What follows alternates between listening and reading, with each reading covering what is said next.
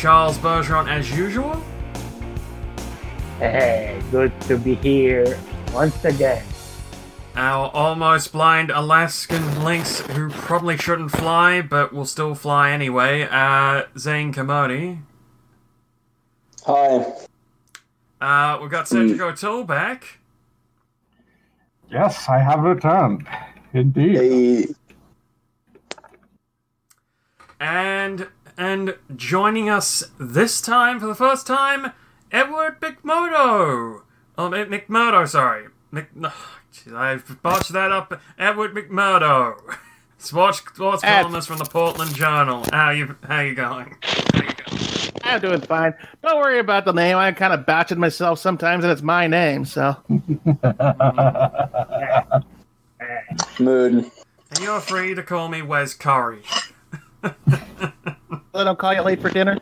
Uh, anyway, uh, guys, how you been? I'm doing alright. Alive. I've been, been do- I've been doing pretty well. but Just watched. Yeah, just another FBA season just wrapped up. And we have a new FBA champion, the Bangor Tides.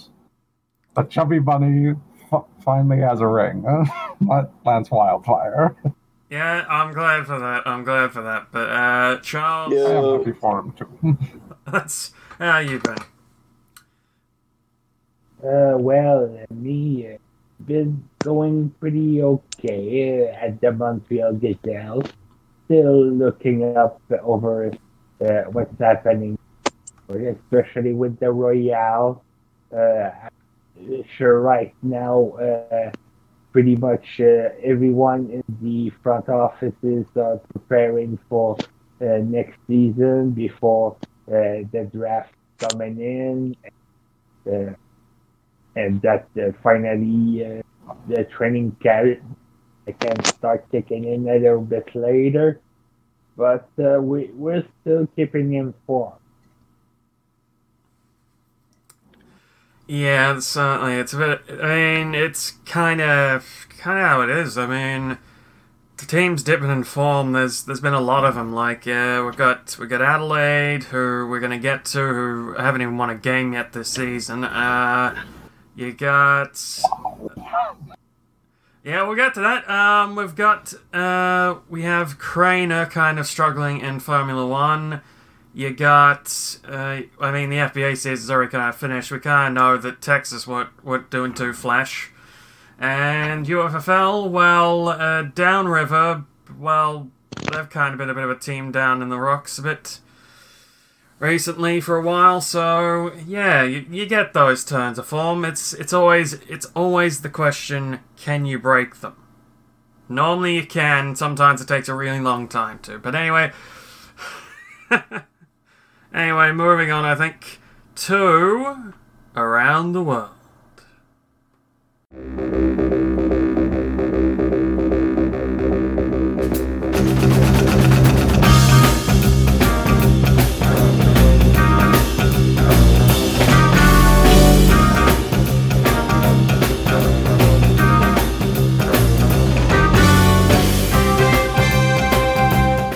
Alright. And first off, we're going to be talking about the Indianapolis 500. And Formula One driver Kumori Ufuru won it. So he's now got two thirds of the Triple Crown as he won in Monaco back in 2015. So he has he won it, but it was in a bit of a controversial fashion. Not from anything he did, but from another driver, Dan Devon. Banned from Indy for, reckless driving and a post race assault on the guy. Frankly, well deserved, in my opinion. Taking a break from a disappointing Formula One season upstart Fentech, Ufuru claimed the title in his first attempt driving for Crawford Autosport. With victories at Monaco and Indy, as I said before, Ufuru now only needs an overall win at the 24 Hours of Le Mans to become only the second driver in history to claim the Triple Crown of Motorsport. So, bit of a big deal. Anyone wanna anyone wanna give us a bit of a brief summary of it and just how they feel about this? Hmm, yes, it's that is a um, tremendous achievement considering only one other driver has done it. I believe it was. Uh, was it Camilo Crawford who had done it? I believe so. Uh, no, no, it was. Oh, uh, I'm if I, I think it was. If I'm honest, I think it was Stanley Studsworth. I think or Studworth, uh, like like you That- know the you know the father it. of Denny Studworth. Yes, I believe. Hmm.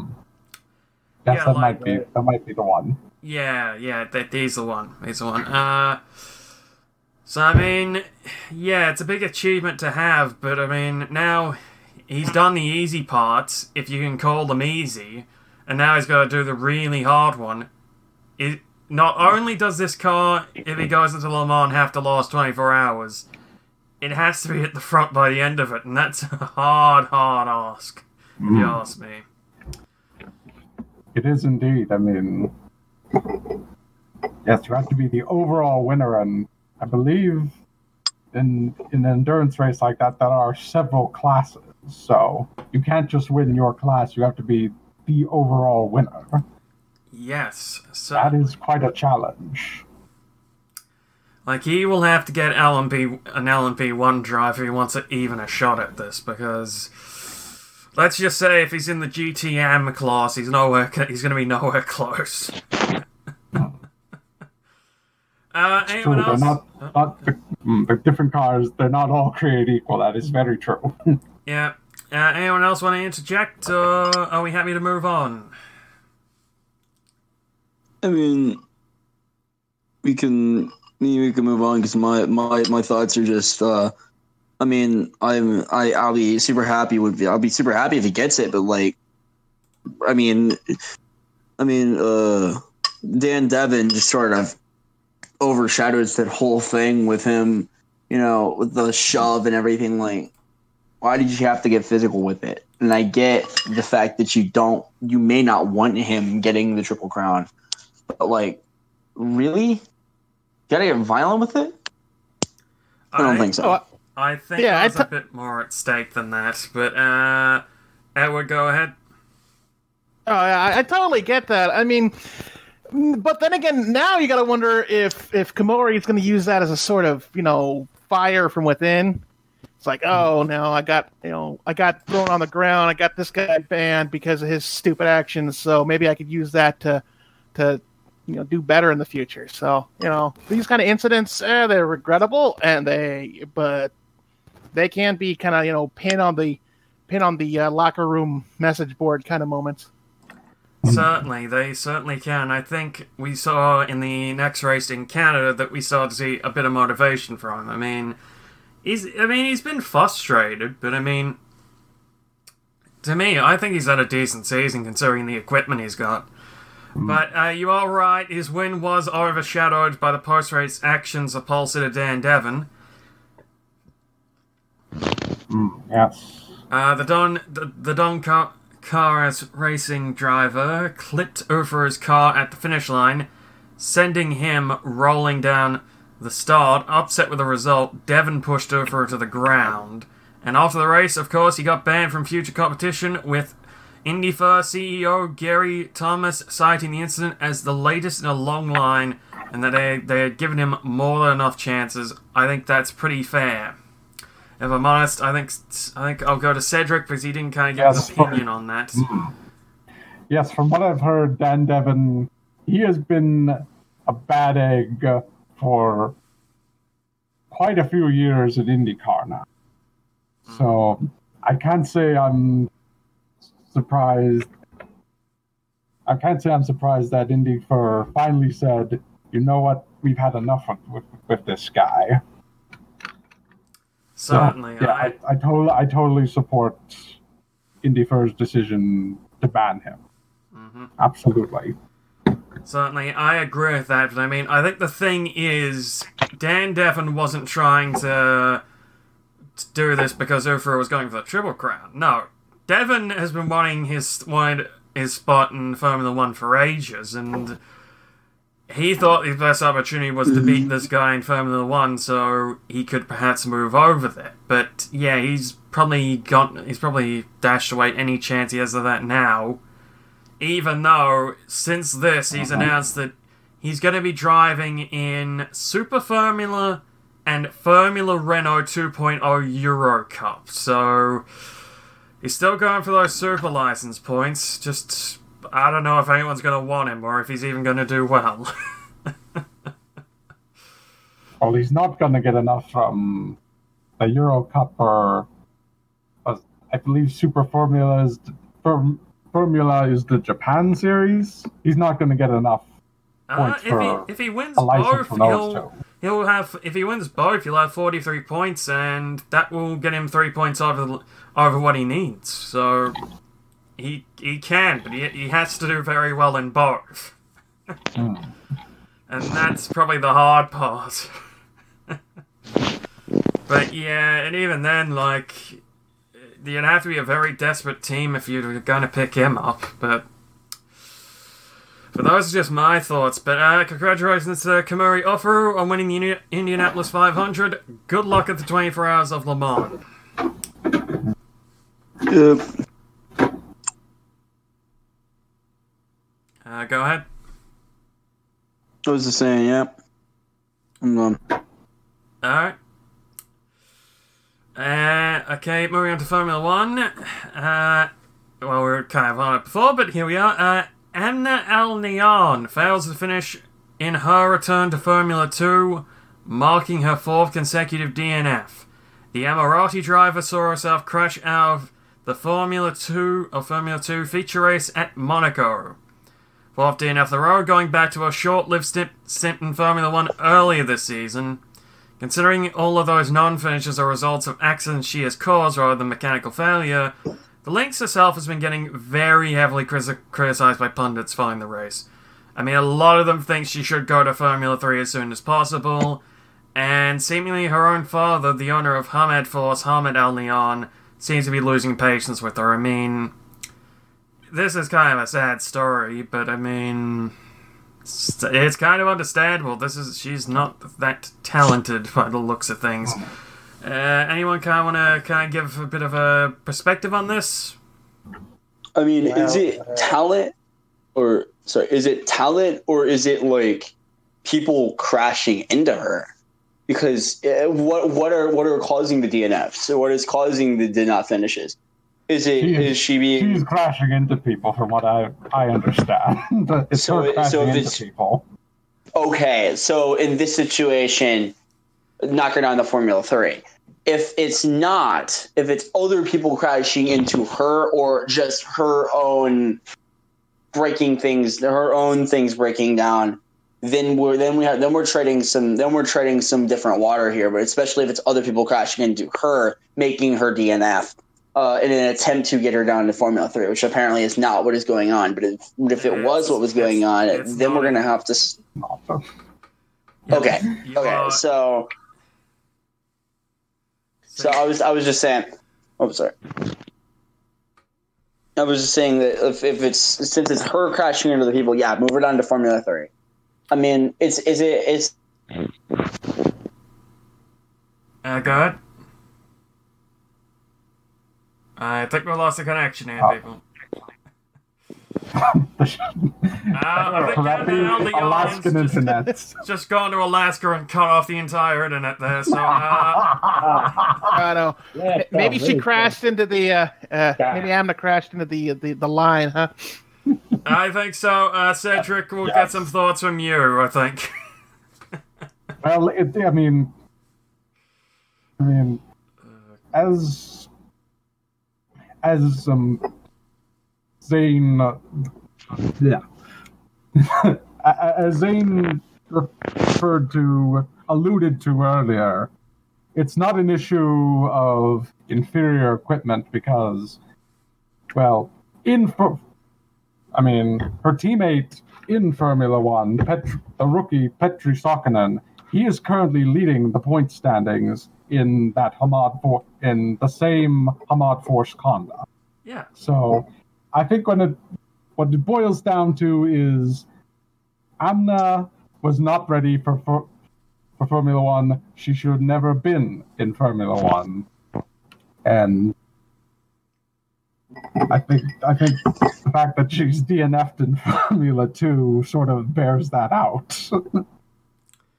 it's not like she she's clearly not just gone back and dominated down there. She she has work to do if she's going to return to Formula One someday. Certainly. I would agree with that. Uh, Zayne, it seems like you've fixed the internet from when Freddy Hal Leon decided to. think crash we're back on. us. I think we're back. Yeah, I think we're back online. Uh, it's it's not like it's not like I can really see the poll anyway to try to fix it, but like, uh, it's which is also why uh, I'm I'm not. It's also why I, I report on what I do. But like, yeah, I think we're I think we've got it going here. Yeah, I think I think we got it going. Uh, anyone else want to interject before we move on to the UFFL here? Uh, well, uh, from uh, what I seem to see, uh, uh, the, it seemed to, to be a classic case of someone that uh, wished to to uh, try something because she can. Uh, obviously, she cannot. So we just hoping that uh, so- sooner than later uh, people's going to realize she is caught up for the sports and uh, tell her what's what. Yeah, I would agree heavily on that. I think they've just rushed it too early. Like, the I last mean- thing Yeah. I'd say that they need is someone who's got a demolition derby uh, mindset, apparently, trying to win that way. Well, I mean, she didn't really have much pace either. Like, she was, for all the races I saw, she was way at the back of the pack anyway. So, if she was crashing, she was crashing into people who were lapping her anyway. So, it's not like she she was saying. crashing away through the pack. She was crashing away, being lapped by the pack. So, Yeah. I'm just gonna. Oh, hold up. I'm just gonna say, demolition derby with Formula One cars. I'm in. Oh uh, my. Oh goodness. Uh, no, I'm that's not. going Just, be just the amount of carbon fiber and money that No. you wasted on that, like one race and you're bankrupt, and you're in debt to every country in the world. There, There are easier all- ways to throw well, away I'm 10 telling like million bucks. America isn't already uh, bankrupt to every country in the world. uh, God, no, okay, So, yeah, let's stop before this gets. Let's stop before this goes from sports to politics. Yeah, yeah. Let's let's kind of let's move on a bit because uh, God, we can talk about economies of the world all day, but. Moving on to the UFFL, uh, the Downriver Waves. Their training facility has been damaged by storms. The owner and the GM pledged to build new facilities in Monroe, Michigan. Uh, no, not Monroe. That's where the previous one was. Oh, God. Dearborn Heights, they'll be building the new ones. The damage was estimated at $4 million. Owner Charles Ferret Sr. and General Manager Carl- Charles Ferret Jr. I see this is a family operation. I've announced, Another family affair. yeah, have announced One from one to another. yeah. Have announced the construction of a new downriver training center in Dearborn Heights at an estimated cost of three million eight hundred and forty-three thousand dollars. So the new facilities are expected to be completed before preseason begins in September, and well, they've got some money in the bank. That's if the estimations are correct. Maybe they might not be. I don't know, but it seems I don't know. I don't know what's going on here. I don't think anything anything really bad's going on here, but it's kind of weird to see something get damaged for four million and then build a new one for cheaper. It's I don't know what's going on. Uh, anyone want to talk about this one? Well, uh, from what I, I've been hearing, they sure got their ways with the number. Uh, sadly, um, it's it's kind of fortunate to see things happen like that because, as we all know, uh, recent years hasn't been too kind for the downriver waves. Uh, they seem to always having trouble to get over the hump after they oh, they're so Bowl title at the inaugural first uh, full season of the UFFL. Uh, hopefully, it's not going to be a, like a sign, sign to things to come. When I say that, things go bad as usual. Uh, is there anything going alright in the audio department here? Uh, yes, I Yeah, I can't. I can't hear him. Oh, A little faint. yeah, a little faint there. Uh, Charles, can can it can you pick it up a little bit here, or, or is it a bit? Uh, are you guys hearing me yeah, now? yeah, much better, much better. Okay, that's better. I think pe- I think Yeah, the people but- the people listening can, but yeah, you were coming in very quiet. Still, Well, uh, like I said, unfortunately, uh, it's all things happen, and uh, hopefully, it won't going to be a sign uh, that things is going to be same old, same old with the downriver, and hopefully, at least the fans are hoping that this finally going to be things turning around this season. Certainly, I think they'll be hoping for that. Uh, does anyone else want to interject before we move on? Um, actually, yeah, it's uh, interesting to think that they're building this now. Um, only because uh, with the UFLB, we're getting the the Downriver team, the Downriver River Robbers. So, Mhm. uh, I mean, I haven't heard anything, but it could be interesting to see if they kind of merge their plans together to get a whole sports complex with that going. You know what I mean? Mm, that that would be interesting if they can get that. That would be Never even good. thought of that. That That or would they be just decide, okay, screw it, we're gonna move elsewhere because that will give us the complex we want. you never know. You never know, but I think I think they'll be staying put. But yeah, that I think could be interesting to see if they do get a complex. Uh, thanks, thanks, Owen, for reminding me that the River Otters were a thing. oh, We haven't started yet, so yeah, yeah. Um, Zayne, you want to give any closing comments before we move on, or Cedric, one of you two? Um, I, I am a bit of a UFFL guy, and I was I actually went down there. I actually went around over there, uh, to to like report on the damage, and uh, I even though I couldn't see any of it, I don't know why they always ask me to come down there, but like it's, it's like seriously, uh, the whole idea of like it's all gone over there. Like it's all gone over there. So the fact that they even have the money to like rebuild is unbelievable. And there's also all the all the all the players who who are like helping out over there. It just goes to show that that like it's there it really is some of that really is bigger than the game. Um that that like real life is bigger than the game and that we really and that there really has to be uh that it's not just you know the team it, it's a family and that's and that really goes to show it really shines bright there right now Yeah, that's so I mean, that's certainly a good thing. I mean, especially with this and with how they've been playing for the last couple of seasons, they needed to start kind of gelling. And sometimes, even in disaster, sometimes what can blossom out of it is helps out whatever is there. Like, I don't know where I was going with that, but you know what I mean. Like, sometimes disasters happen and it just kind of bonds the team together. So, uh, everyone ready to move on?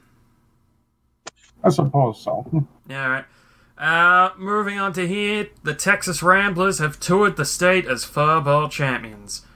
Have an open tour, open top tour of the state, many fan autographs and photo sessions with the fans at the Meet a Champ, Ain't the Chance events organized all over the state. Many fans taking photos of the MVP Curtis Pike's foot due to his awesome punting during the big game.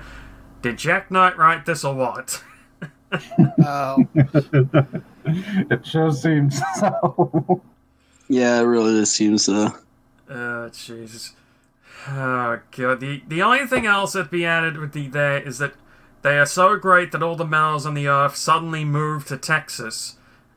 by by telekinesis and are now sitting in Lone Star Stadium right now because that's how awesome the Texas Ramblers are. But well, that that doesn't happen until Thursday. Here's the thing. That doesn't. Here's the thing. That's going to happen, but not till Thursday. So You mean that isn't what Texans normally think anyway? oh god, mm, that's a good point. I can't wait wait for Ramblers Land to open up next door to the stadium, like, and become a huge theme park. Oh, Oh, I'm sure he, he's thinking about it right now. Uh, yeah, well, I mean, don't give him ideas. I mean, he's running a Formula One team for God's sake, so he'd certainly have the money to bloody build a theme park if he wanted it. So, uh, guys, any any highlights you've heard about the tour? No, but uh, I'm sure that he's, uh, sure that he's, he's going to be talking uh, a lot uh, of everything in the little te- uh, interview you have been putting up for him. Yep, I've actually managed to catch up with him, so. So, we're gonna go to what I hope is a new segment. The. Um. I don't even have a proper name for it at the moment. Let me just think of one off the top of my head. Uh. Oh, God. Uh. Cut to the segment! But we'll, we'll edit a new title in post. Doesn't matter. we'll add the title. We'll there. do it live. exactly. the the late show. I don't know. Whatever. Let's carry. Go go go go. And welcome back. And my guest at this time is he's a bit of a you'd know him from a lot of places. You'd either know, you might know him from the Faffle due to being president of the Geelong Generals. You might know him as the owner of the Texas Ramblers. You might even know him as the owner of the Scaletrix Formula One team. But right now, he's my guest, Jack Knight. Welcome to And for once, I'm actually keeping my clothes on. and that's good. That is good. But Yeah, because I'm guessing that. you all saw what happened at the Fur Bowl. yeah, um, we also saw what happened in Monaco, but we'll get to that. Uh, yep. But thanks for being on the show again. Uh, sorry we couldn't get you on Hey, at the, thanks for having me. at the same time as the rest of the guys. But uh, how have you been recently? We're gonna get into more Oh, detail. you know, it's just been So- been living the high life because obviously we're probably going to t- touch on the two subjects in a minute, but you know, we've really been pulling in silverware in recent months. So obviously, you know, it's been celebrations, parties, beer and bit. Nope, just beer. but yep, there's been a lot of celebrating going on down at the night towers. Certainly, I, I would think so. There's been a lot to celebrate. So, um, what are some of your personal opinions on some recent events? I mean, we've had we've had a few. I mean, I mean, there's been there's been your team winning the Fur Bowl. There's been there's been Bangor winning the the FBA championship. There's been there's been like I mean, there's been Yeah. Marinello doing a F3 junior team for their junior program. We've got the draft going up for the UFLB. We got your. We got. Did I say the Generals that were in third, but now in fourth? There's been a lot happening. What are some of your opinions on just stuff that's just been happening in general? It doesn't have to be what I've said, but just just in general, anything you've heard about. Yeah, just in general, like it's been good for, for Geelong this year because obviously I've been trying to bulk them up a bit because they seem to have, you know, a yo-yo on every alternate season. We do good, we do crap. We do good, we do crap. So obviously I'm hoping to at least make, you know, make the playoffs this season, at least over in the FAFL. And I'm hoping that our current position will at least take us there. I know it's probably going to be close and go down to the last few games, but yeah, we'll just just see how that one plays out. And I also, mean- you know, got me a little notes here as well about Downriver and the fun they've had with their training centre. It's like, jeez, that's going to be one pretty penny.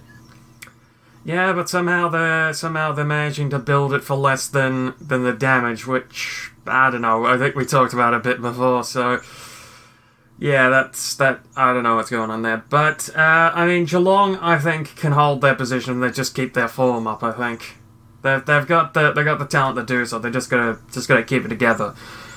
But Yeah, you know, just keep, you know, not falter in the, in the end part of the season.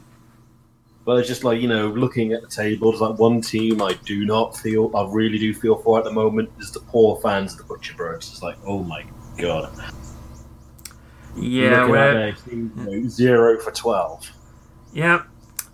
Uh, we've kind of, we're we're kind of t- gonna talk about that. Uh, it's a it is pretty sad. I mean, I really I really do think that they can get a win this season, but How many games do we have left? uh, it would be round twelve, so we've got about we've got about six games left. Yeah, can they at least win one of them? Uh, if they play like they did, if they play like they did in round twelve, I'd say yes. I think they have a possibility of doing so. but they have to. Fans They just have. want To, at least one W. yeah, I think everyone wants one W at least. But uh, pretty much moving on. Let's let's talk about Monaco for a bit. Um, you have introduced a Formula One team this season called Ske- Scaletrix, and they've been doing okay. They haven't been the top team, but you guys have done all right. Uh, but Yeah, for- Monaco was where it really shone. Fi- for the first yeah. time in team history, you guys got a team win with Gareth Bellin driving the car. Meanwhile, Cassandra Olet was in eighth. I mean, eighth might not be the best for her, but I mean, you guys would have been over the moon with Gareth getting his f- first win since his return and the first win for the team. And to have done it Too in the. Principality.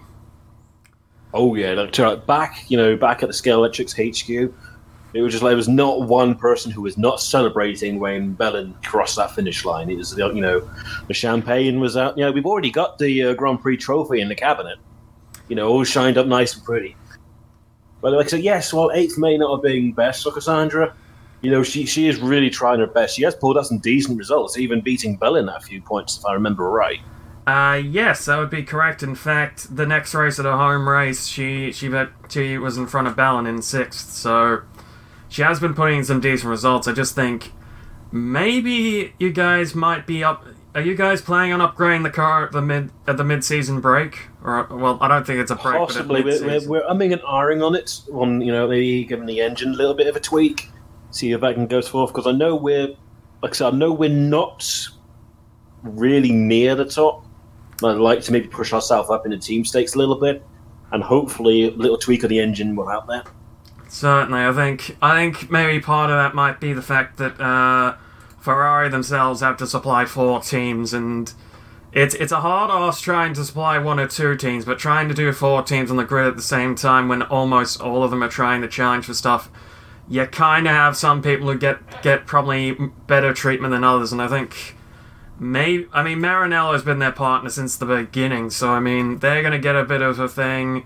I think Comet Bit of a Power, engine. yeah, they're probably going to get the upgrades first. So like you got them, you got you got Comet Power who have kind of got the former world champion as well. So I mean, you're not you're not like Longtails who who are kind they're kind of also in the same situation. I mean, they've been kind of they've gotten points here and there, but they've only got one win on the board so far with Trey Goodwin in Canada. So hopefully, fingers crossed for you guys, you either manage to get the upgrades you need, or perhaps next season maybe move to a different supplier. Because I know, I know Mercedes are really looking to get back on the grid.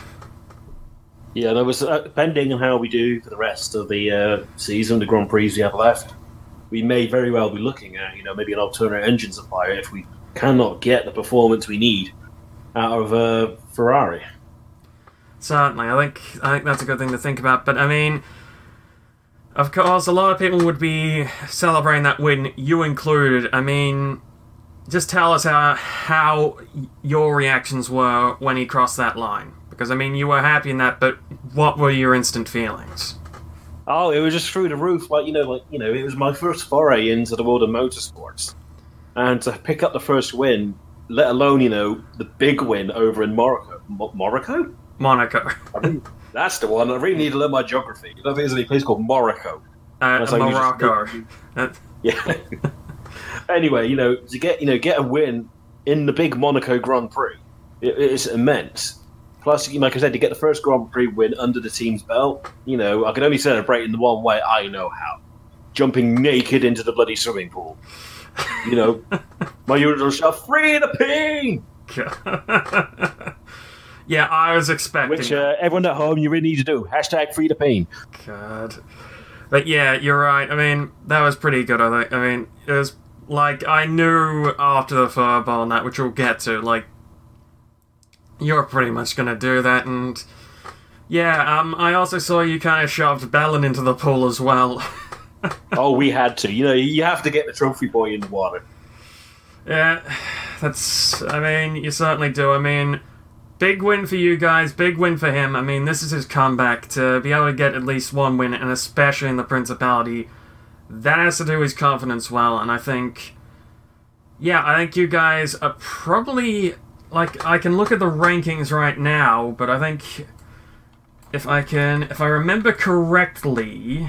Uh, I think he's in the top five so far. Yes, he's in he's in fifth, uh, behind Goodwin, and but yeah, I think if you guys can get a little, actually, if you guys can get a little bit more pace in the second half, he could be charging for the title. But you guys got to just kind of stick it out a little bit at the moment, I think. But yeah, like it may take us a season or two to really, you know, get a system that gels together. Yeah, because you gotta get the you gotta get the manufacturer right. You gotta have the gotta have the right engineers to provide the chassis and all that. There's a there's a lot that goes into a car besides just the driver. Like you gotta have everything gelling together to pull it off. So I'm glad you're thinking long term. yeah, because it's the same story, you know, like over in Texas when I first took over the Ramblers back in, you know, season one, day one of the UFFL. You know, I didn't know too much about what was going on, and it took us took me a while to tweak things, learn things, you know, try different methods before I finally found, you know, a working formula that stuck. And hopefully, I can use that same sort of mentality to get us up to the top in Formula One. Certainly, that is a good mentality to have. Like, I mean, a lot of teams should start doing that because I mean, there are I in Formula One. It's kind of always been a case that if some guy will just put in a team, think he's going to go to the top of the grid, and then it flames out spectacularly, and then they're off the grid within two or three years. I like how you're thinking. You, when you come into a sport like Formula One, you have to always think long term. Yeah, because you know, like you know, Bell, you know, both Bell and Ule, they could, you know, they could have come in and been the next big thing, or they could have completely flopped. You know, we all have bad games, we all have bad seasons. So you know, even if say we completely bomb it in the next half of the season, how they're both still going to be on the team because it, you know, one season does not make well. I would say one season does not cost you a career, but we all remember what happened with Roy De, Roy De Jesus, De Jesus, De Jesus, Yeah. And Monkey uh, Boy. in a more in a more recent case, Amna Al Leon. So I mean, you gotta st- even if you're gonna keep a driver around, they're gonna show at least or a player around. They're gonna show at least some sort of talent. Like if they're not sure if they are, are that terrible, sometimes you just gotta cut your losses and let it go. Yeah. But both, like I said, both Bellin and Ule, they've been putting in, I say, respectable positioning, respectable placing. So, still nothing to be sneezed at, considering this is season one. Certainly, I mean to get a win in your first season is always a good thing. But uh, moving on to the moving on to the FurBowl and that, I think that was probably the biggest game in your career as an owner and a president of, of a club and that because you had never at that point gotten to a point where you guys were fighting for a championship until this point. Like you had always made it to the playoffs, but always stumbled. Like you got close last year, but didn't make it. You before that, I don't think you'd won a playoff game. Am I correct on that? Yeah, we, we always got knocked out in the first round. Yeah, so this is the first time you guys are in a FurBowl and it's up against the reigning champions. The pressure couldn't be higher.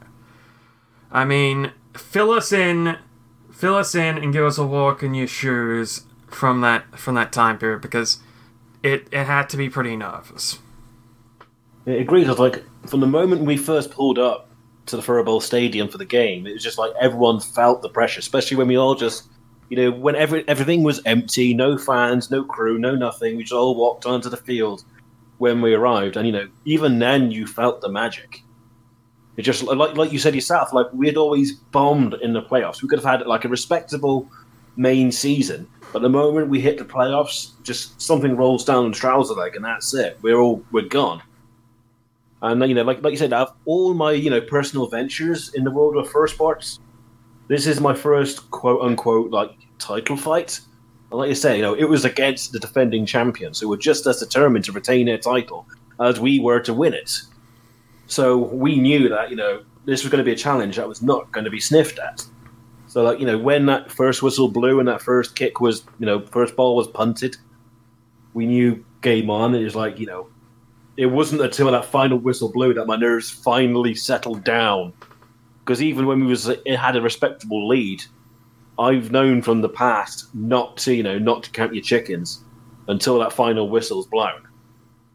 It was just, but then yeah, but yeah, literally the moment the game was called, it was just like you know it was like the, the dream of a little Diddy Jack, little tiny, little tiny, tiny dragon you know, when he was with his dad, throwing that ball around the backyard. And there he was, holding a trophy of his, of his very own, his own FurBowl ring on the finger. It was just like it was like everything you dreamed of and more. Because to quote one of the greats, you know, like when you hold that trophy, or you get that ring on your finger, it's an experience you wish everyone could have. But what makes it special is knowing that not everyone will get that chance. That's just to say we've you know we've managed to put the name Texas Ramblers into the history of FurBowl champions. That is just something I cannot take on. It was absolutely fantastic. I mean, it's you always get that from from teams that have won it. And that, like, I mean, it's I've heard it once called if you win win a championship, you're in the history books forever. You lose a championship, you're scarred for life. Like that's that's just how it always happens. But I mean, you have been very lucky when you've gotten to the chance chance to actually be able to play in it, or not play in it. I mean, your team got to play in it. You managed to manage to win it. Like I mean, there are a lot of people on the other side who just kind of kind of see it as a bit of a dark moment because just of how it ended, how they could have done things differently. Like I bet you some of the players on Chicago at the moment are wishing that they'd done they'd played the game differently. But but the thing is that there can only be one winner and there can only be one loser, and as you said, that's that's what makes it so special. That there's a saying for any match, really. You know, you, there's always going to be the what ifs. It's like with any loss I've had in any sport, it's like, you know, you always think, what if we did this? What if we ran this play? What if we didn't punt? What if we didn't throw? What if we didn't, you know, run the ball? What if we didn't get sacked? It's like, you know, there's so many what ifs. Like, you know, for example, what if we didn't get that safety that I know Jamarcus Triper got? What if we didn't get that? Maybe completely different. What if, you know, Curtis Pike weren't kicking the absolute golden shots that he was for the entirety of that game? There's so many what ifs, like, like you said, you know, because Chicago, is a team that's not to be sniffed at. They've always been like a the proverbial thorn in the side of Texas. So to be able to take them down in the ma- in the manner that he did was brilliant for us. But obviously, commiserations, you know, to the Outlaws and the Outlaws fans. But it's like, yeah, I've got to say, I know, I know it seems a little bit crude, but who's a champion now, bitch? Woo! Yeah, uh, after that, I don't think it'll be that welcome in Chicago, but moving on. uh, how did the team celebrate the win? I mean, you'd, of course, everyone have to be over the moon with it. This, this is what they've been fighting for since day one, since they've actually wanted to be in this sport. I mean, everyone's dream is to win the championship. There is not one Yes, person who, who says, I don't want to win a championship. Everybody Yeah, if, does. if you don't want to win a champion, you don't even deserve to be lacing up your cleats. Pretty It's like, much. you know, you play a sport to get that W. You play the sport to get the big trophy. So for like for both Jackie and I, you know, to finally, you know, fall fall yeah, finally follow, sorry, in our father's footsteps, you know, and have that trophy on the in the case, have the rings on the finger. You know, it was hugged and it was a tearful moment for both. And when we finally ran into our well, he just it was literally it was te- there was not one dry eye in the house. it was just like, you know, we were just hugging, and embracing. He was proud that his kids been able to emulate and reach the top of the sport and finally call themselves champion. hmm And it's like, I know the rest of the team, it was a mixture of things like some went and ate themselves silly. They went, you know, had the biggest buffet. Some people absolutely drank themselves stupid. But you know, when you win a big game, you got to get drunk. We all do. I know I did, but it was more on champagne and whiskey and beer. Mm-hmm. I mean, that's it's like, probably not have- the only time you've been drunk on champagne this year, but Yeah, we all saw what happened during the halftime show. yeah, we all know what we saw in Marco. We all know what we should, saw in the halftime show. I think maybe you saw and the you drinking a little it bit from your mind. But uh, I mean, of course, it's it's always kind of a very inner sanctum thing when a team celebrates. It's like you're giving your congrats to players, you're giving your congrats to coaches, you're giving congrats to everyone because essentially you've all bonded into this unstoppable team, pretty much. I mean, you kind of you kind of end up it ends up becoming something, and that always ends up sticking with pretty much everyone involved with the team at that time. That this is a time in their life that they'll never forget. Yeah, because like I said, you know, earlier on in reference to the, to uh, Formula One my strategy for them, you know, it's taken me, you know, five seasons now to, you know, finally get that perfect formula of, you know, between attack and defense. And I believe our only two losses in the main season were only very small. And I know, like, one of them, for example, was only literally a one point loss. So it's like, you know, we got pretty lucky on, on some games, I know, missed. But we had an absolute storm of a season, so everyone literally bonded together. The teamwork was there. And even in the losses we did have, I couldn't fault anyone on that because with this with this league, any team can win on any day. You can't, you know, can't relax. And these guys, they trained well, train hard, and they deserve that ring on their finger. I certainly agree with that. This is a pretty much almost all the sports you're involved in. I think most of them, even Formula One to some extent, Formula One to some extent this season, it's you can't really find like it's really the best team on the day, best driver the day on the day. It's it's really kind of you can't take anything for granted, and I think you're taking a very good approach to it because some owners and some some coaches would be willing to throw their team under the bus after a loss.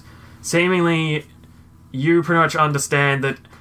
Hey, it's a loss. It's it's not great, but we have to move on. We have to focus on the next game and that. And I think if more coaches and owners kind of took that perspective, maybe some teams wouldn't be in the shape they're in.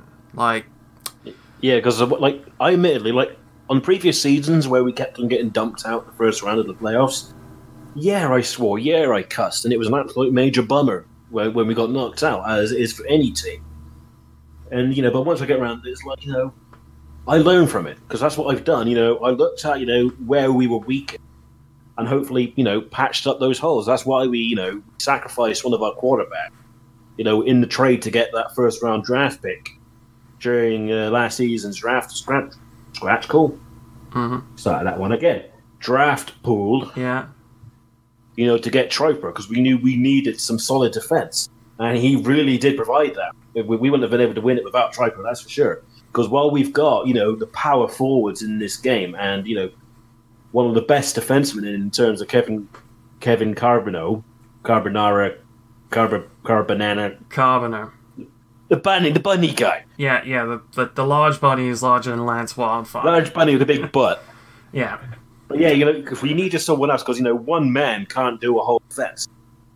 So with people like him, low, low with you know with Kevin, Logan, Jamarcus, you know we had we've got a solid defense now, and hopefully we can keep the majority of them to keep that solid defense when we defend our title next season.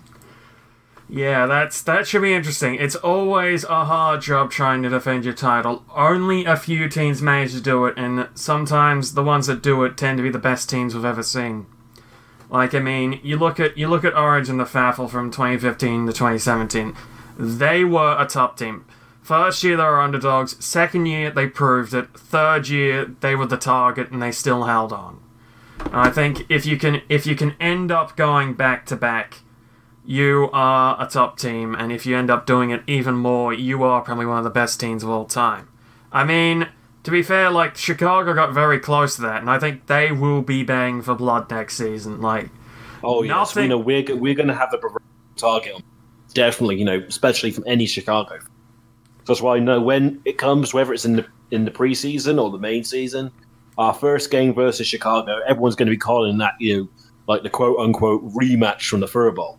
pretty much like that's how it always happens like i mean i mean if it, like if you're a team that's lost and you get the first spot against a team that that beat you you're probably you're probably going to end up having a good season or you're going to be motivated enough to continue a good season so it is really going to be i'm going to say a very interesting game when we get to that but when you i mean er, and on top of that, like you have other teams who may move up, who may move down. I mean, if you look at the if you look at kind of the faffle at the moment, you got Geelong moving up and T- Brisbane moving down. So you kind of you get what I mean. Like the league is always in flux, and the thing is, you, if you're good enough to defend, you're probably one of the better teams we've, we've seen in history. But uh, Jack, Yep. ah, yeah, thought you lo- I lost you there for a sec. Yeah, so I was just trying to get this stupid microphone working on the air now.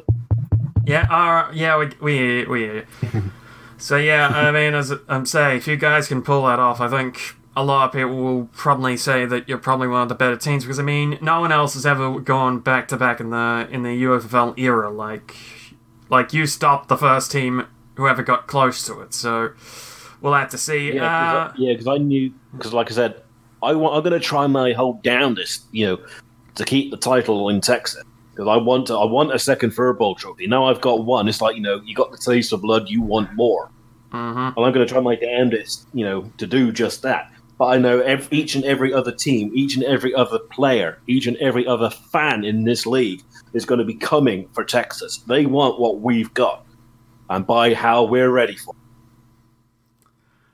Yeah, I, I would agree. I mean, it'll be interesting to see how they go later in the year. Uh, finally, you had a bit of a recent championship tour over Texas. So you went Oh, all yeah. across the state and that. So give us some details of what went down. I mean, I know there were meet and greets, there were photos, there were fancying the trophy.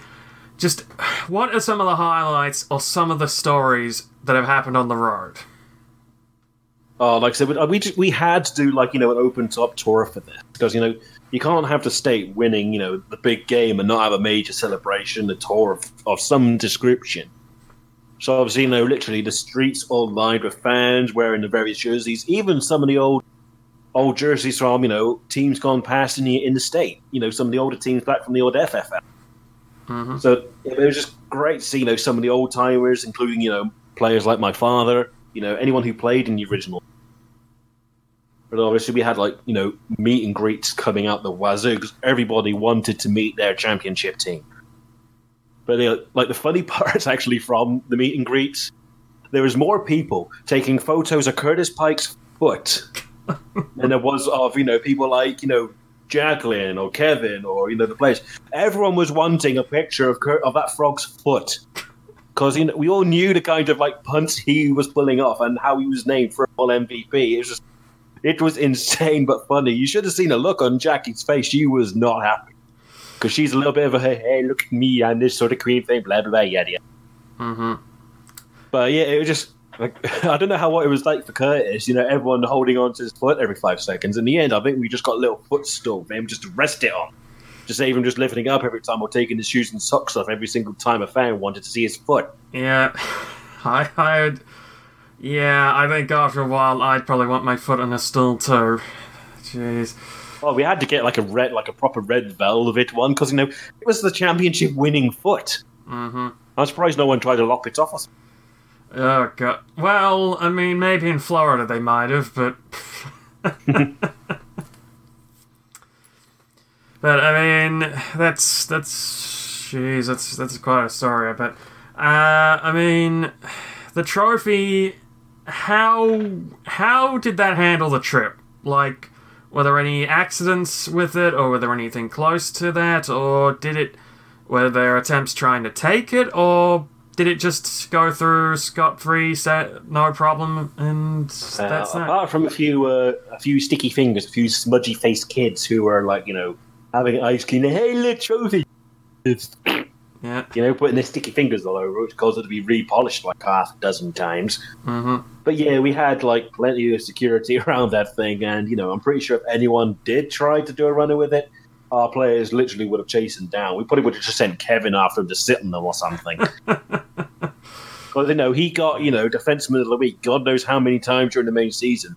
And I'm pretty sure if anyone tried to get away with that trophy, he wasn't going to let them go. Certainly not. I don't think anyone would. But hey, that's that's how it is. Some people just want to kind of try and be famous. I mean, I know I know in England back in 1966 with the with the Soccer World Cup, like some bloke stole the stole the World Cup trophy. So As you do. yeah, you never know. You never know with these people. Yeah, they just want their five minutes. Yep. Jeez, but hey, anything else you want to kind of talk about before we wrap this one up?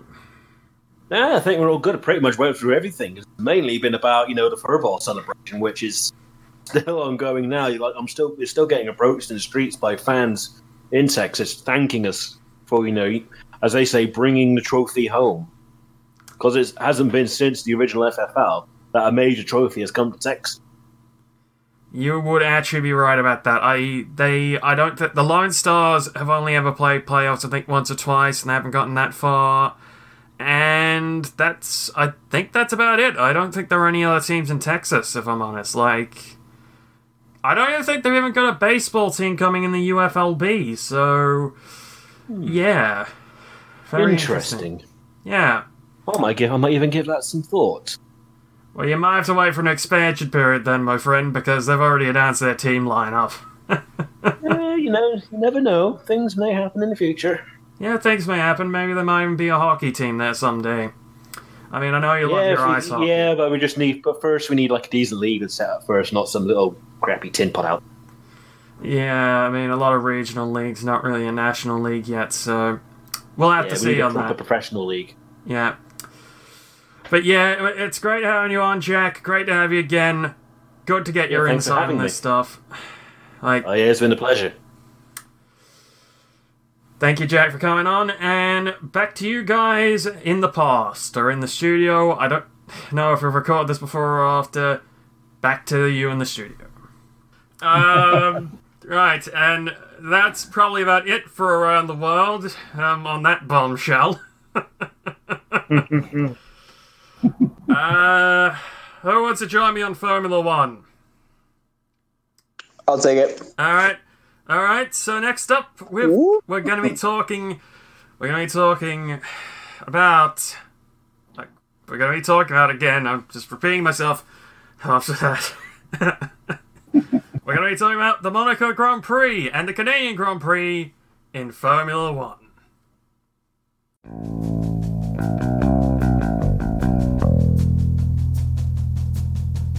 Oh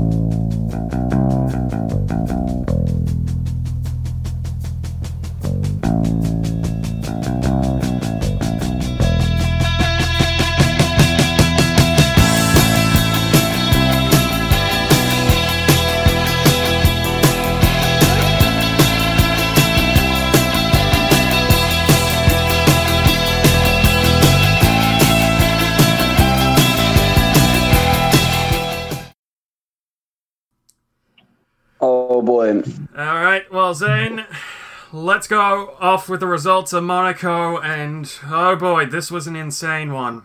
It only is in Monaco, so tight.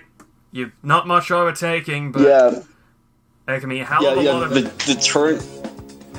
It's sorry. Yeah, turns are insane. Uh, so many hairpins with and with uh, Gareth Bellin finally winning it. With Gareth Bellin winning it this year, uh, just really goes to show this this guy's incredible driving prowess. Uh, he's insane. Uh, Gunnar Gunnar Thor uh, Gunnar Thorvaldsson, uh, insane again, just a nut. Uh, Christine Thomas, again, an absolute mad, uh, madman with the trade trade good one. And here's number six, Kumori Urufu, finally back on there. Um, on there, which is weird because did he not win? Wait, what do you mean by it's like the triple? So like he won for triple crown when? Uh, So I don't. I don't think I have the number. I don't think I have the date on me right now. uh, he won it in 2015, but uh, to correct you on that, uh, Christine Thomas is a female, not a mad one. Okay, is it Mad, uh, Mad Woman. Mad Lass? Mad Lass. Okay. Uh, Um, we're getting a lot of there mads and insanes here, so I think we'll be filling out quite I mean, it's it's. I mean, it's it's Monaco. So like, if you even place, if you even finish, you're you're crazy. So you you're a crazy good driver. You're crazy in a good way. Um. Oh, let's see. Yeah. Uh. Okay. Number seven. Uh. With number seven. Uh. Nata- Natasha Maximov. Uh. Again, she's incredible. Uh. Let's just let's just. Oh. Sorry, my screen's going weird. Okay, uh, let's just run down uh, eight through eight through fourteen, which are all the finishers. Uh, Cassandra Quell, Cassandra Quell at number eight, number nine Troy Ryder, number ten Vesta Magnuson, number eleven Darren Mitchell, number twelve Hunter Evans, number three Addison Tamward, which I am surprised to even finish. Um, and number four Dakota Sonoshi. Right. Um, when you realize Marlon Fortier, um, which uh, I'm I'm not gonna spend too many too much time working with Addie in Marlon's relationship that's going on right now, but uh, the fact that Marlon didn't finish and Addie did is just goes to show the true power of the Monaco of the Monaco uh, of the Monaco track. It, it'll it'll kill anybody. It'll take out anybody. Certainly, and I think the Yeah. biggest thing there is that our two title, our top two people for the title, Petri Sarkinen and Dominique Acosta, went out in the first lap after like the first corner and that. Sarkinen, Yeah, like Yeah, yeah, like on the second turn, yeah, they were gone. Yeah, yeah. Sarkinen I has a think- yes, it mistake, was- takes out DaCosta. DaCosta in the in the madness takes out Valentine and Fortier, and we end up getting a red flag as they have to get the cars off the track, and we get a restart.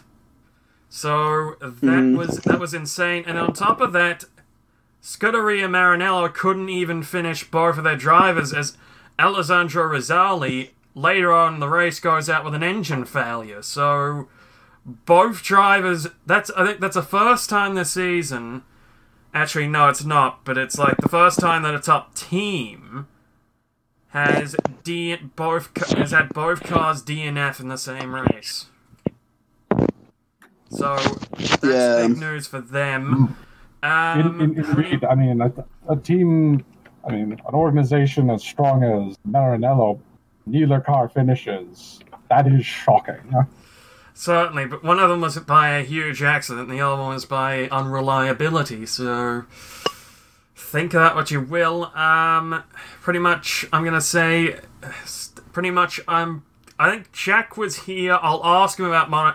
I asked him about Monaco in the interview, so we'll see how how he reacted to that. I predicted that he he jumped into the swimming pool naked after learning that his driver just won it. So. So Yeah, so another. this was, you better have a bet on that. Jeez. yeah, so this was, I don't think I want to go to the video. on this. mm, So yeah, that was Monaco. Some people call it an anachronism, but I say we deserve to have it on the calendars just for the sake of inc- in create some insane races. Uh, moving on to Canada, I will give a quick rundown here. Australian Trey Goodwin finally gets his first win in Formula One after years and years of trying. Yes. Big win for him. He he was absolutely excited on team radio. We'll play a snippet here of it. He was he was over the moon. Yeah! Yes! Yes! Yes! Yes,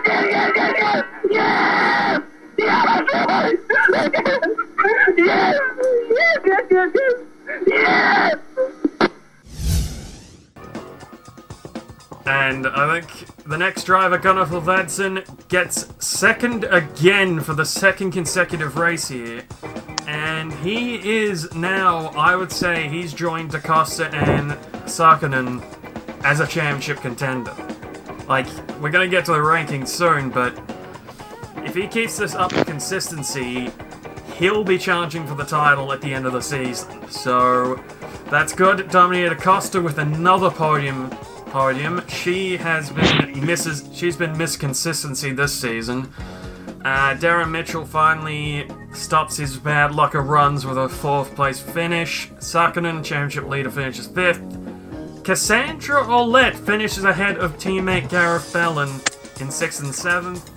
Kumori Urufu in eighth, getting another batch of points for that for that uh, for that underpowered Renault power power unit. He's he's doing God's work at the moment. Alessandro Rosali finishes in ninth. I mean, not the best finish, but considering that he DNF'd in Monaco, that's to get two points in Canada is probably probably a better result. Uh, Mal unfortunately rounds out the top ten. Uh, Tammy Voltentar outside of it. Same 12th was Christine Thomas. Vasta Magnuson 13th. Chanda Redstone 14th after finishing 4th in Monaco. Natasha Maximoff outside points this time in 15th. Dakota Sonashi finishes 16th. Kendrick Skunk gets across the line in the Yoku Tech in 17th. And your drivers to DNF in this race Addison Tamwood in 20th. Troy Ryder in 19th, who got caught out. And Hunter Evans, who had an engine had an engine blow up. But after about, I'd say, if I can get quickly get it up, I'll just give you the thing. Uh, yeah, after 23 laps, his his Renault power unit gave up. So it was on. It was even on fire. Like Hot fire. yes. Yeah, his car was like about to about to actually explode. Like I was. like it was kind of, but I mean the the fi- the fuel tanks in in Formula One have come a long, long way. I'll tell you that. Like They they really have. I mean, but the car was on fire. So like, yeah, but yeah, you got Hunter Evans as a driver. I really feel for. I mean, he's getting outbeaten by he's getting beaten by his teammate who's a top level driver, and it's not really through much of his fault. Like that car is just not very good. Like hmm. I mean, if they improved that car, I think you'd be a consistent point scorer. But it's really just the car that's laying him down. Yes, it's. I mean, I mean, Urufu is the only Renault driver who has scored points this season. I mean, there, yeah, there are two teams running Renault engines, Fentech and Oculitech. Rufu is the only one with points at all. Uh, yes, and says a lot. and the thing is, he's currently in eighth with thirty-two points, so he's he's doing decent in that car considering the performance. But he is outperforming the car by a country mile. that just shows his talent. Uh, but I mean, Well, didn't Ryder score a couple points in Monaco though? Uh, Ryder and Sonashi are FMW drivers, so they're dri- they're driving for the German they're driving for the German brand, not for not for the French. Brand. Like that's the that's the thing. Like I mean, FM. I think one of these teams, I think, as we're gonna see, might want to adopt maybe a Mercedes engine next season if they can. If they can afford it. Yeah. Mercedes is expensive. Yeah, that or try and convince Toyota or someone like that to to start building engines again because I think Renault needs to either pick up the pace or these teams got to get another manufacturer on board because this is this is not a good unit. At least not now. Uh, moving on to some news here, we've got three-time world champion Darren Mitchell announcing his retirement. He will say this season will be his last as a driver. I think that's a good call. He's been there for a long, long time. He's already won three world championships, and as this season has shown, he's kind of fallen off the pace.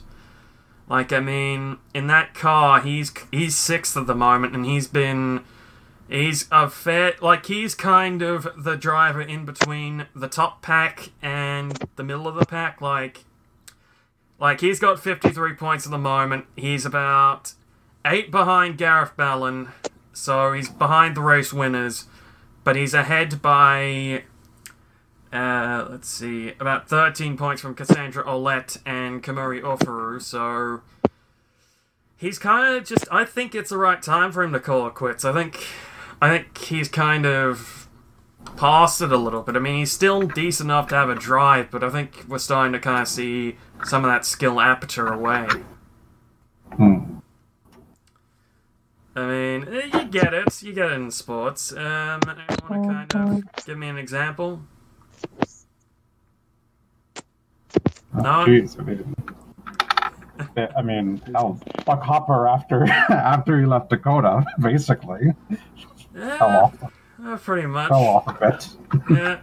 I think this is his kind of Buck Hopper at Texas phase, if I'm honest. Yeah. I mean, he's there. He's there to be an experienced teammate to Phil Vladson. I think at this point, like Phil Vladson's the one who can win the That- world title. Mitchell could not at this point. So, uh, moving on, Maranello have announced a F3 team to be based in Faenza called Scuderia Faenza. So, essentially, will they be able to provide a junior program that will be the envy of the grid? I mean, with Maranello's resources, they possibly can, but I mean, there's with that free, there's not that many teams actually trying to, well, be a part of it. So, I mean, it's like there, it's very much a lot of independent operations. It's like F2, you start to get a few more teams coming in with their teams, but not so much in F3. So, with uh, Maranello adding that to the thing, we could start to be seeing drive. Excuse me. You could start to be seeing drivers being brought up from F3 to F2 to F1 through the driver program. So this could be big. Uh, what do you guys think? That that's that certainly seems like what their that certainly seems to be what their plan is. I mean, it, it's too early to say. I mean, I mean they do have. I mean, you don't you don't want to bet against them because it is Maranello, but it's too early to say at this point. I I You think so. the- I think so. Uh, I mean, I mean to be fair, it Edward, it's kind of like baseball and Double A, Triple A, and then to the major leagues a bit, isn't it? That that's what they're hoping to make it into. It, it seems like yes. Certainly. Uh, Edward, you there? Yeah, yeah, I'm here. All right, all right. I thought you. I, I said, I just said F one, F two, two, and F three. So F three to F two to to F one's kind of like, kind of like double A to triple A to major league. So Oh yeah, no, I get that. yeah, no, my ears per- my ears perked up when you said baseball. Don't worry. well, baseball's up next, so don't don't worry about it. We'll be done with the racing in a minute. Don't worry, I haven't been tuning this out. Okay. Uh, anyone else want to kind of bring up kind of this and just kind of their thoughts on F three and F two? Well, it's simple as that. The, the means and is working uh, to, to uh, uh, their future and uh, when you, you got the means to to to uh, create uh, the the future, future drivers, you you go for it. Mm-hmm. Uh, a bit muffled there, Charles. I think, I think today you got the chocolate cake, Mike, where it's just like you got bloody everything covering it, it's just muffling it. But I get what you Sorry about mean. You're saying that if you if you can kind of go for the for the junior program and you got the thing, go for it. And I think that's what Maranello's come up with. Just go for it at this point. Oh yeah, you got to start somewhere. So Certainly, and uh, as I said, I mean F three at this point. There's not many. I think I think Marinello might be the first kind of top team to have an uh, associated junior program with F three. It's been mostly independent teams this thus far.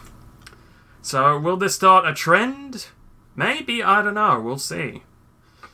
And moving on to the current standings in Formula One and Formula Two. We'll go through kind of the top 10 of each. Uh, Petri Sarkonen leads with 90 points. 10 points behind in second is Dominica Acosta.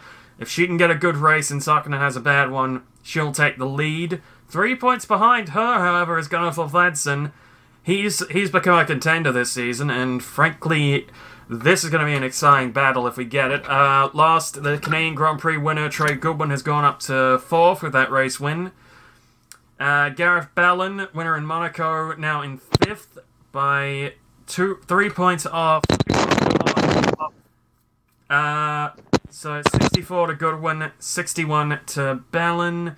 Darren Mitchell in sixth with 53 points. Seventh is Cassandra Olette with 38. Kumori Urufu in eighth with 32.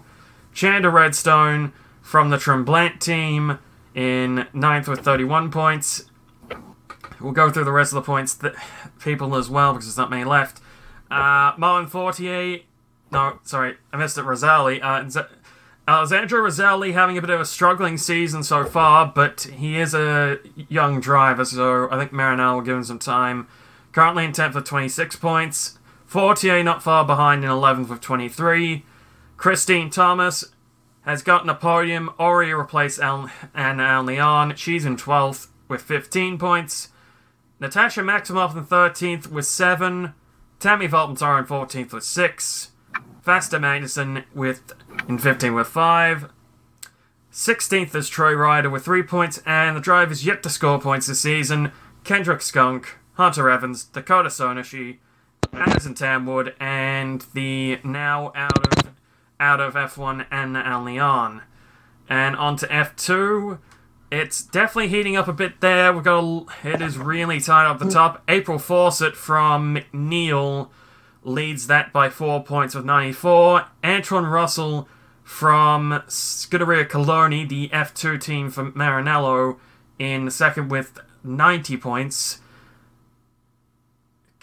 Uh, Catalina Arias, or Arias is very, very close behind on 89 points in third. Nathan Martins is a bit further back on 75 points in fourth. Tobias Wolner in fifth with 50 points. Sonia Ayako. Uh, geez, some of these are getting really hard. Ignacio. Acasio. Yeah, Sonia Acasio in sixth with 49. Rafael Martinez in seventh with 44. Zach Hemsley in eighth with 32.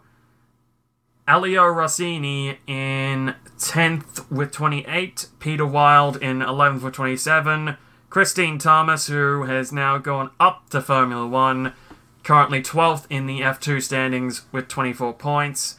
That will, that will be her total for the rest of the year. Uh, John Ann Carlson in 13th with 18. Brandon Galloway in 14th with 8. Anna Morozova in 15th with 5. Remu Zuber in 16th with 4.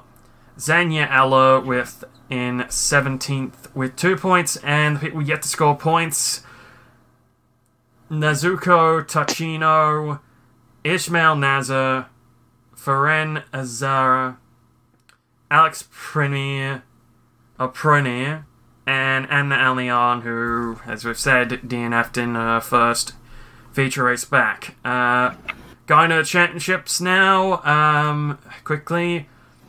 Uh, Kart Power Ferrari leads the constructors with 130 points, followed by Scuderia Maranello in second with 106 points. One point behind is Hamed Force Conda in third with 105 points. Scale, Scaletrix is now in fourth with uh, 99 points. Fifth is Longtails with 770 points. Tremblant in sixth with 54 points. Fentech in seventh with 32 points, all from Kumori Urufu. Craner Marcotti Conda with 12 points in eighth. FMW in ninth with 3 points. And Okutech Renault in 10th with no points so far.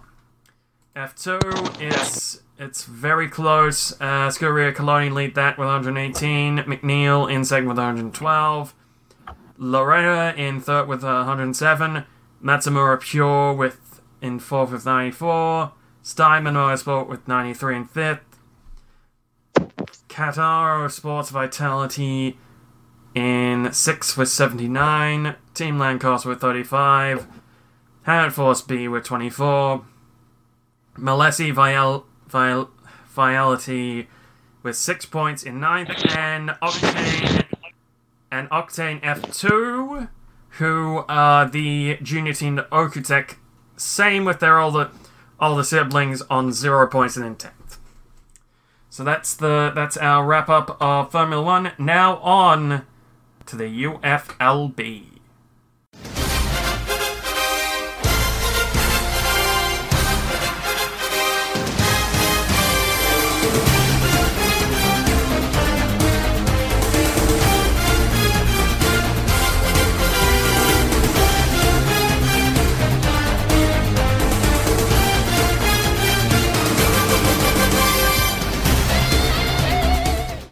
All right. Yeah, and Well, Edward, thank you very much.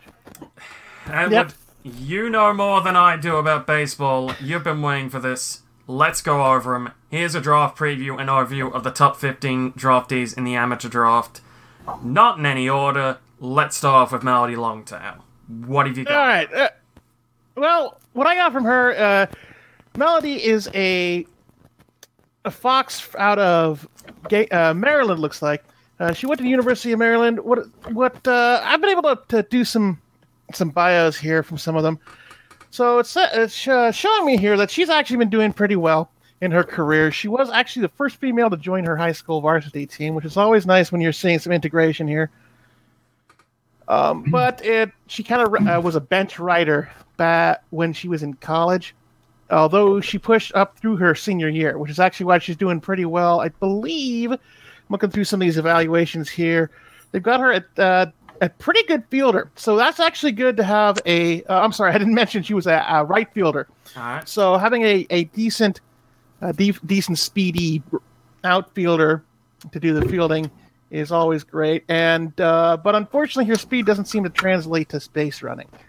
So that might be the thing that she has to end up looking for. Although she did set uh, record at her senior year for batting average and hits, so she's probably gonna be a lot of singles singles uh, hitter there. Yeah, so that's that should be good. I think.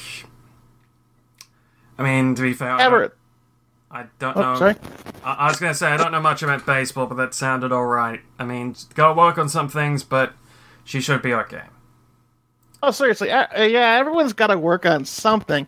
Uh, I think I have here on three stars on that, but so just just to also give a preview. I'm gonna for each of these other 14. I'm gonna go similar. I've got a, a lot of their their pros and cons on here. So we're always gonna try and say something good and maybe something that needs to get worked on. So with that, we're gonna go uh, next, and and like like we said, these aren't in any particular order. Uh, looks like Kirby Sparks here is coming out of Saginaw Valley State is a kangaroo rat out of uh, Southgate, Michigan. Hmm. So it's interesting seeing a little bit the the, the smaller species because you know you've got that that kind of dichotomy where you're trying to figure certain uh, certain positions uh, have to have a certain height. I mean, it's not like basketball where you need every species to be like eight eight feet tall or whatever. You know what I mean? Um, he is coming a general outfielder. Uh, so, so what's saying here? Uh, Kirby has always been trying to be fast and athletic because with his his size, he's always got to you know kind of got to make up for it in speed and everything. Uh, he's got great base running, and he's a contact hitter. Now, like you said, you don't know much about baseball, so contact hitting is is that's that's trying to do the the kind of uh, I'd say the nuts and bolts of baseball hitting, where it's uh-huh. not just hitting it out of the park all the time. It's racking up like the singles and doubles in order to kind of grind out those runs. So having a good contact hitter is always good on your team because they may not necessarily hit for power, but you got a good chance of hitting. Period. Mm-hmm. Well, not everybody can hit for power. Yeah. Oh yeah, it would, would be, but you know, Yeah, I know. I, I kind of, kind of prefer my power hitters myself, but but contacts is certainly needed. I will say that it's like it is like in the Faffle with the fault line. You do need your big goal, big guns on goal who can kick goals from anywhere out, but you also need those guys who can kind of just get the ball into the forward line to get to your big big goal kicker. So it's it, there's everything in those sports. Like every sport has as their as their nuts and bolts kind of player that doesn't really score that much, but but are necessary. And they also, but you you also have the big scorers who you don't go to all the time, but they're almost guaranteed to get you a score. Oh, certainly. Now I'll admit I'm a bit more of an old schooler that I like seeing small ball more than the uh, the home runs a lot. But that's just me. I mean, being an old beat writer for the Pioneers, uh, having decades of history, it's kind of that's just kind of my own take on it. So. So I, I kind of prefer these kind of contact hitters just to see them a little bit more of a, I guess you could almost say a retro kind of hitter. Certainly, certainly. I mean, like I mean, baseball. It's a lot more about the home runs now than it once was. So yeah, I'd say you're a bit of an old school person. in That, but that's not to, that's not to say it's not a vital part of the game. So Exactly. Now, I, I, I'm not as old as, say, Cedric, but, you know. I heard that. I think there are rocks that are younger than Cedric, but, you know.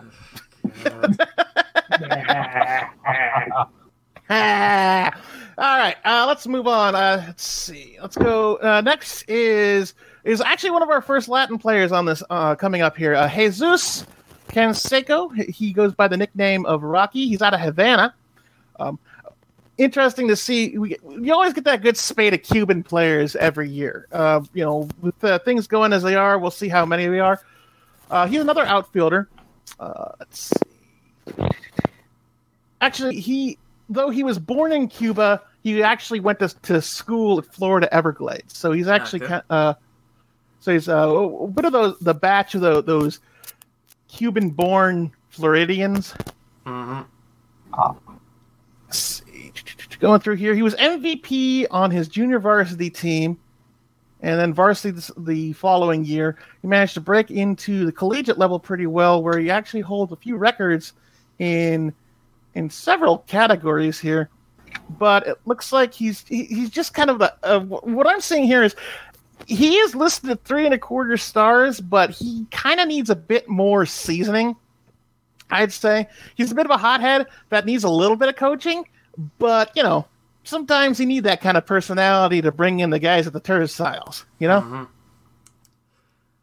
I mean, you you do. I mean, you need those personalities. Like if there aren't, if there are, like you need your personalities and you need your your silent but deadly types. I think you do need that kind. you're right. You do need them to get them through the turnstiles because I mean, sometimes the most boring teams in the world who might be effective but are kind of boring just don't do it for you. So.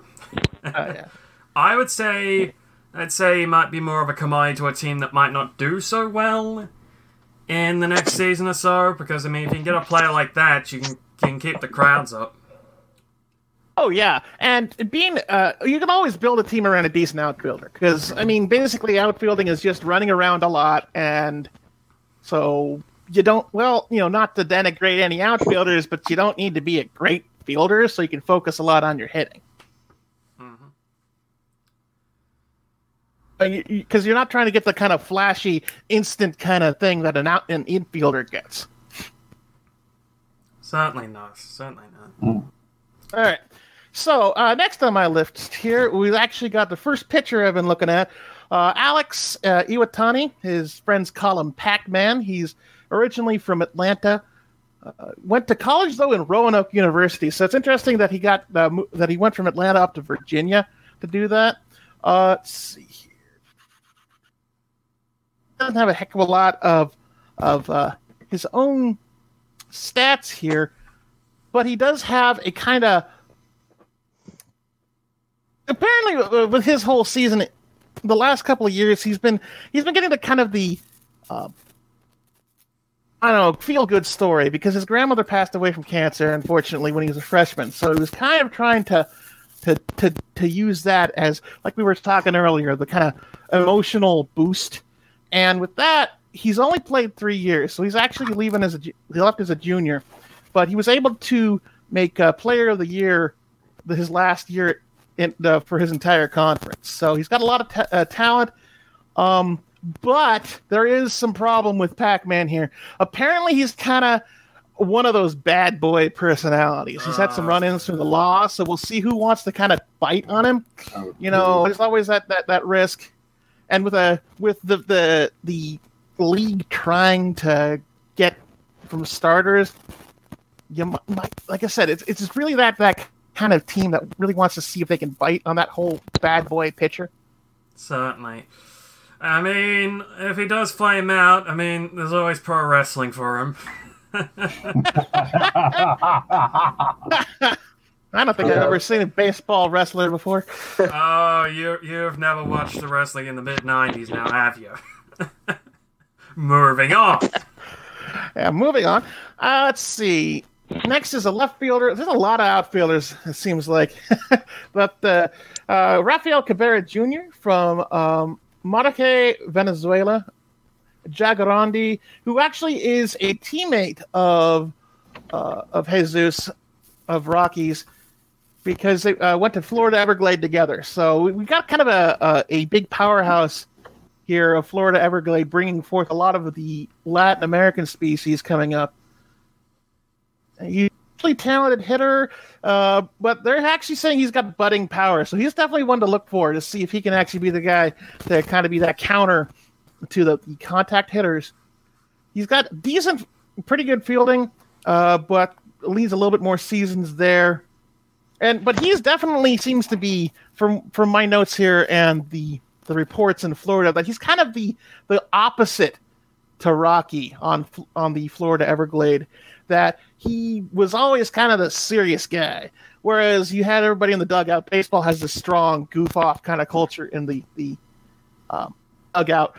Rafael seemed to be the, the I guess almost the mother hen, the one kind of like not being very very goof off and serious. So uh, that actually could that can be a good thing for a team's chemistry, having somebody that is grounded. Certainly, uh, that's you need. I mean, you need a mix of grounded personalities, and you need a mix of of eccentric personalities. I mean, as you're right, the dugout. That's kind of a bit of a goof off area. I've heard a lot of stories about the dugout, honestly. I've heard Oh, man, I could tell you. Some, I'll, I'll tell you some stories later uh, if you guys have me back from my time following the Pioneers of all the kinds of goof off pranks and and, and cream pies and and bubble gum up the uh, the pitcher's uh, rosin bag and that kind of stuff. Yeah. I mean, you're doing a good job here. I think you will be back. I mean, who knows? Maybe episode 20 we make that a special episode where we just go through stories with stories of just experiences we've had covering our respective sports and that. Yeah, Might, might be a good idea. that'd actually be really fun though. hmm That would be really fun though. Yeah. I mean, I did talk about my time at the slam dunk contest for the FBL in Australia, so I, I certainly have a few more stories up my end, but let's continue on with this, I think. All right. Uh, continuing on, we have uh, Christopher Katzman.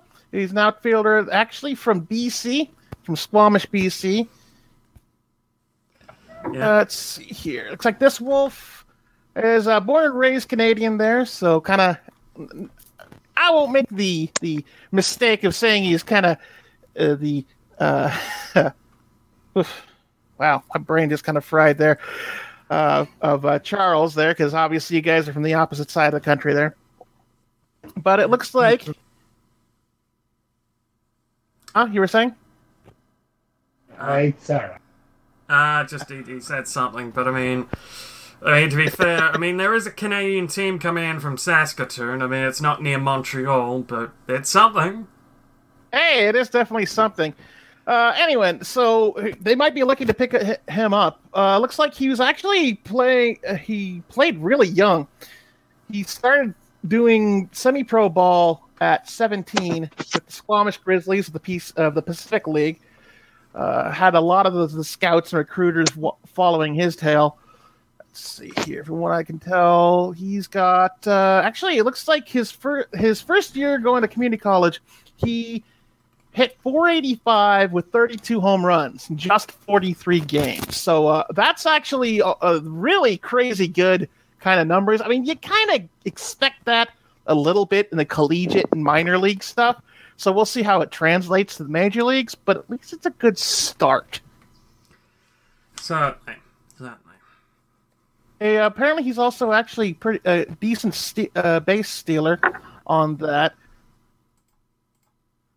but it looks like his biggest issue is he's got uh, patience issues.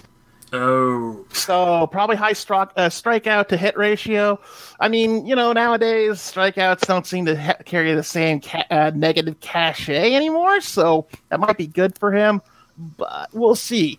But like I said, he might be a good pickup for uh, kind of homegrown talent for the Saskatoon team. certainly. I mean, they need to get some Canadian players in, perhaps. Well, not too many, but uh, then get a few in. I mean, I mean, you don't want to be overloaded with players from one area. It's like Oh no, you do that, and you just like you end up like Maranello, like years and years ago, where they just kept picking Italian drivers, even if they weren't very good. So. oh certainly.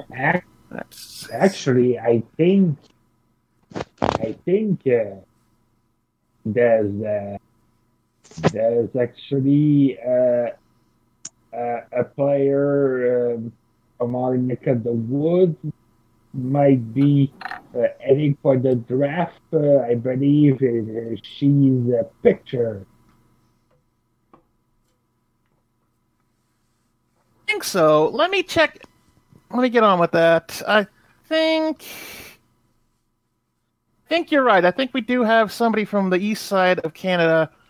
Not, I don't have them in my list, so not exactly the highest, but at least up and coming. I mean, from what I'm telling, this bump, this crop for the first year of the draft, actually, there isn't anybody that's below, like, say, a two and a half or a two rating.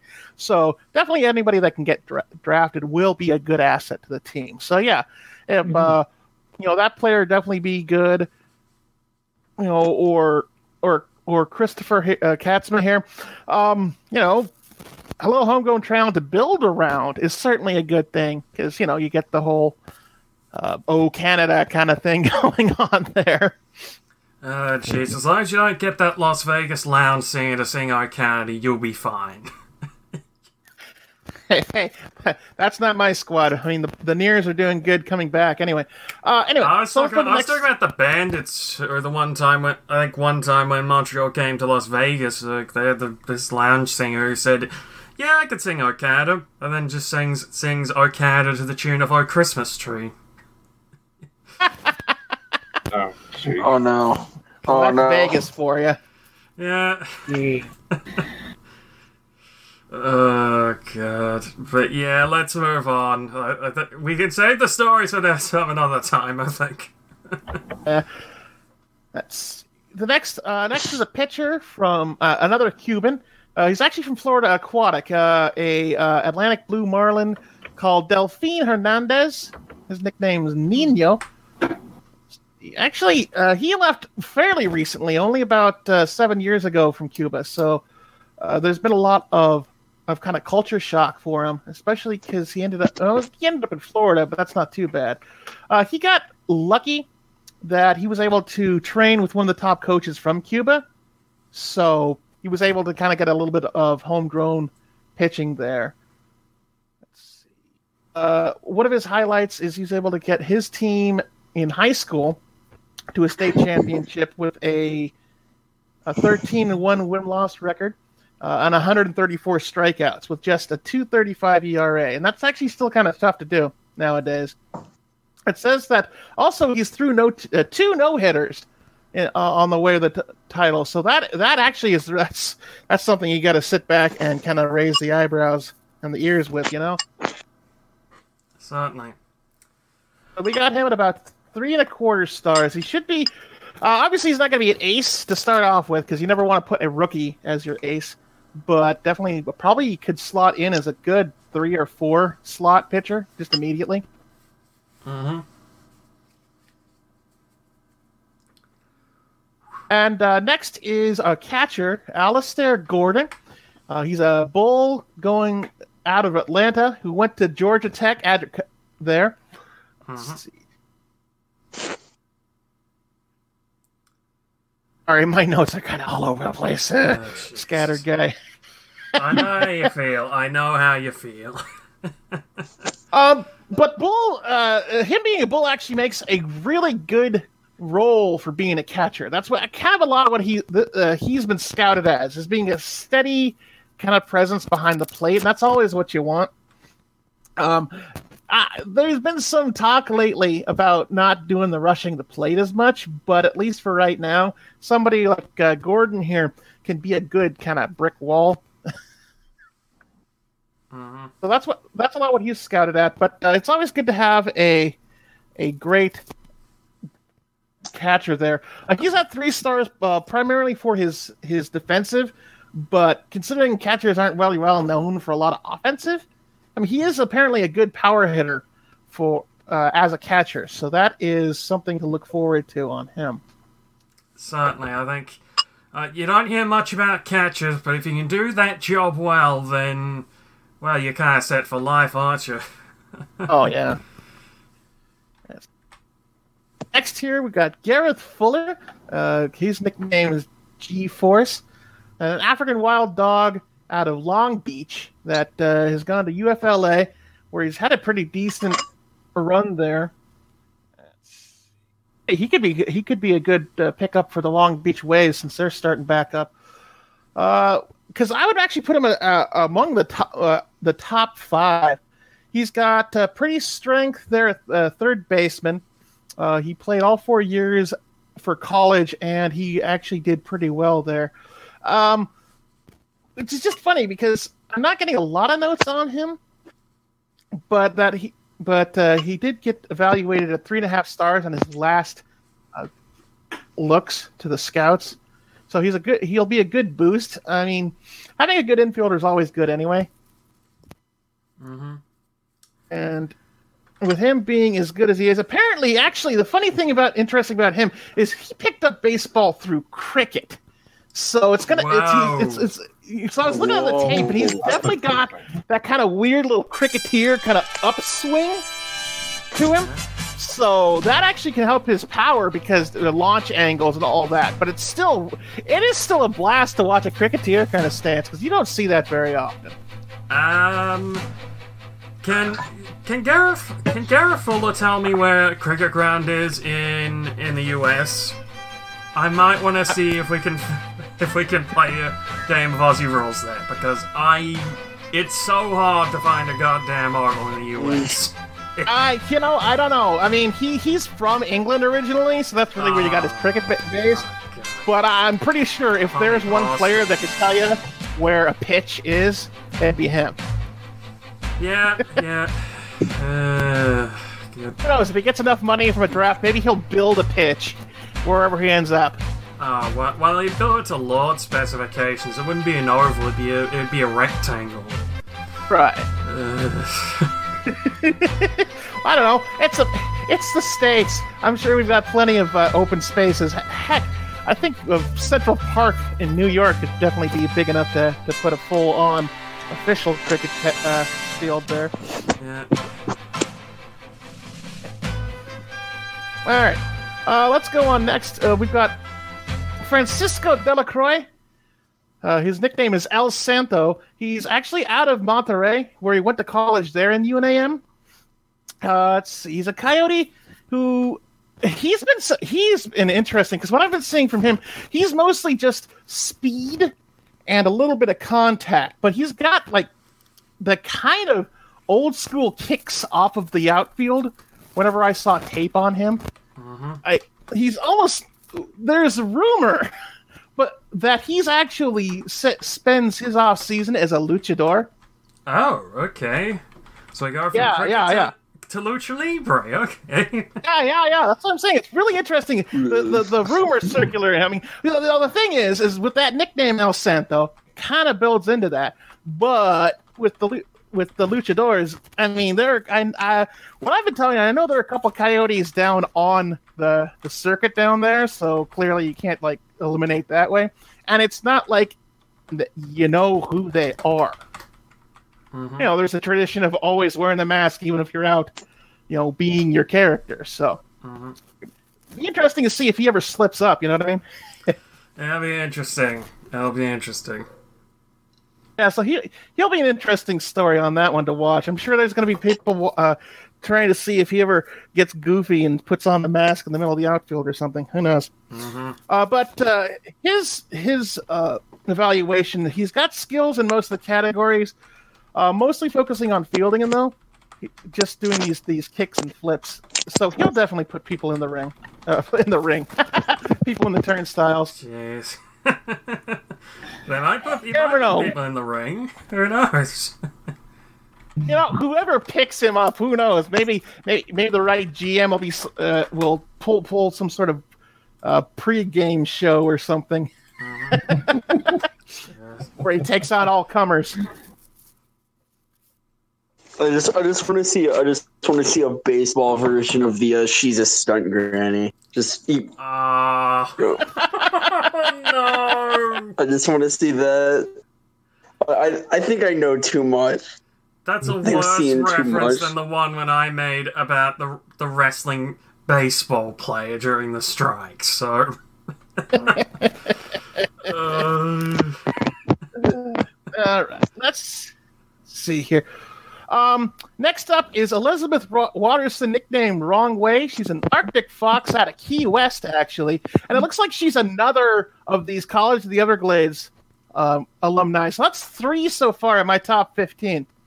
Uh, she's actually a pitcher, though. It, it looks like um, the the look on her is she's got an interesting delivery. She doesn't have any speed. So it's going to be interesting to see that we don't have a fireballer on the uh, from her. She's got a lot of kind of t- uh, tricky pitches because you don't see too many knuckleballers anymore. So it's going to be interesting seeing somebody like her. Obviously, the speed is her biggest issue.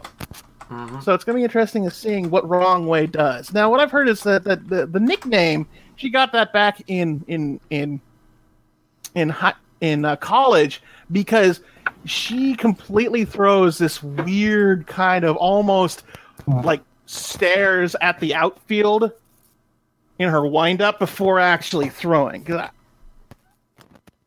That's an interesting style there. Um, apparently here, and this is actually thrown in her bio, uh, her bio. She actually uh, spends her time in the off season as a uh, assistant bartender there in Key West. so I'm pretty sure she's going to have quite a few fans, uh, uh, no matter where she lands. Uh, good. I mean, to be fair, I mean, I've heard of, I've heard of worse, I've heard of worse, like pretty part-time jobs on the side as well. I mean, I've been hearing some rumors about some other ones, so I won't get into them there. We'll get into them when I can confirm them. But let's just say, probably, a, it's probably an all right job. Let's just say that. Oh yeah, I mean tips are decent. Yeah, guess, right? All right. Let's see. We're, we're we're coming up on the home stretch. The next one I've got here is uh, a pitcher. Actually, a, not a not not pitcher. Sorry, second base for, for out of London. Although she went apparently to college in Hamilton.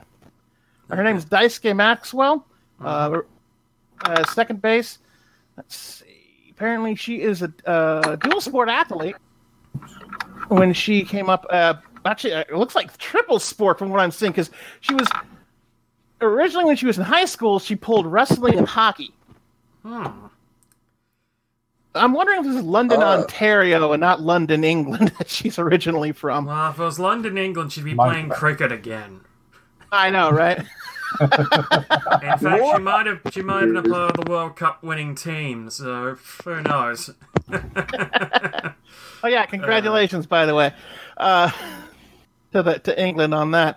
All right, Yeah, not, uh, she's got a not exactly from me because well, Australia Oh, no. should have won it again. So even though we didn't even make it to the thing because we couldn't beat them. Well, the Ashes are coming back, so whatever. Congratulations, I guess. begrudgingly said. Yeah. All right. Well, Daisuke here, she's got a quick arm on the infield and uh, good base path speed, so she'll actually be a good pickup on infield. Uh, that also means that she's able. She's kind of one of those good good hitters that can stretch a single into a double, almost like like no no problem. Mhm. And uh, being with her hockey uh, team, that means that she's definitely got a lot of uh, that hidden strength. So uh, she's definitely going to be up an up and comer on that. Um, from my notes here, she's so, showing that she's strong in most of the areas of her game. She doesn't really have any weaknesses, but you know, just other than being a rookie and needing some seasoning. All right. Next one. I'm not going too fast for you, are you guys? No, you're going fine. No, No. they're doing just fine. All right. Uh, we've got uh, next one be Chelsea Maddock. Her nickname is Dagger. Uh, our first dragon on the list. She's a shortstop from uh, Pe- from Pembroke, Massachusetts. Mhm. Um, her interesting thing here is she's actually a huge Taproots fan. Oh, so she's okay. tr- uh, Oh, well, hello. being from Massachusetts. Well, He's we've got got, a lot of Cedric's favorite player then. Girl, after my own heart. Yes. Uh, she did. Uh, it looks like she did. Uh, she, she focused more on baseball though basketball. So she's she's uh she's got the tickets to the Taproots games, but she focused on on baseball actually from about nine. That she's got her start.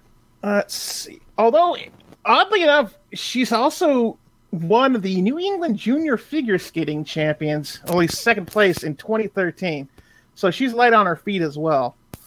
Uh, she went to Underwood, where she was a 278 hitter with uh, decent power. So she's not like she's not always hit it out of the park, kinda, but she was high in her own clutch. Apparently, the where, the year she picked up the nickname Dagger, she hit five lead changes in the eighth winning or, late, or later, including two wa- uh, two walk ups during the season, just where she hit personally. So it's always a good kind of uh, you know get that clutch clutch hitting because there we were talking about chemistry and you need a good somebody you can rely upon. Apparently, she's also got good base stealing on there. So Certainly. Apparently, she lists uh, her favorite player is Jake Turner. Oh, God. oh yeah. I love her even more. Well, there you go. He's the greatest, greatest love Although- I've ever It's kind of funny because she's listed as five nine. She always wants to beat Jake Turner. So the fact you got a five nine dragon looking up to an eight foot tall fox, I want to see a picture of that. Falling up in your love. That would be your quite a love. picture. Apparently, she's. I, um, what I uh, I caught one snippet where she says she wants to. She almost wants to beg him to take batting practice for the next spring training wherever she gets drafted. So Falling up inside your love. all right. Uh, next we've got. Oh, sorry. Okay.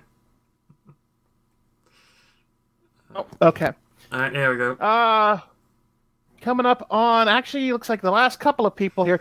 Uh, next one we've got uh, Manzur Velasquez, nicknamed Manny V, out of Phoenix. He's a Fennec who went to Arizona Polytechnic. So there's another one of those the the short kind of speedy species going on there. apparently, he's showing it well as a up and coming shortstop. Uh, apparently, he would would have been a strength uh, a big strong hitter, but he broke his arm falling off of a climbing rock when he was in Oh. high school. So he ended up tr- shifting his entire focus, uh, going more ambidextrous, uh, being able to kind of like be, uh, that that quick uh, with either arm, just to make sure that in case you know the one arm goes, he'll be able to do it with his second one. Um, it's kind of given him a bit of a, of a devil may care attitude from what I'm seeing. He he has a lot of flexibility, kind of throws himself I, into into catching. So he could actually be a nice draw as well. Uh, it reminds me of some of the old shortstops back in the 80s where they basically threw themselves into it. It's almost like you don't see that nowadays. I know, I know, I know. Get off my lawn, kind of old, old, old coyote fart. But uh, you know, you don't just you don't see the same hustle out of a lot of players. It used to be that you would see most infielders dive for a ball, no matter what. But so we'll see if Manny V here kind of like sparks that back up. It's always good to, uh, to always see kind of an old school player again. Jeez. Oh, God. I'm still kind of reeling from that previous player, if I'm honest. Well, you know, there's always a lot of interesting personalities going in here. Uh, let's see. My last one uh, is named Benedict Roberts, his nickname BR, out of Dearborn, Michigan, Detroit state. So we're talking like full on. I'm proud to be from Detroit kind of uh, kind of player. He's a he's a red ferret uh, and another pitcher.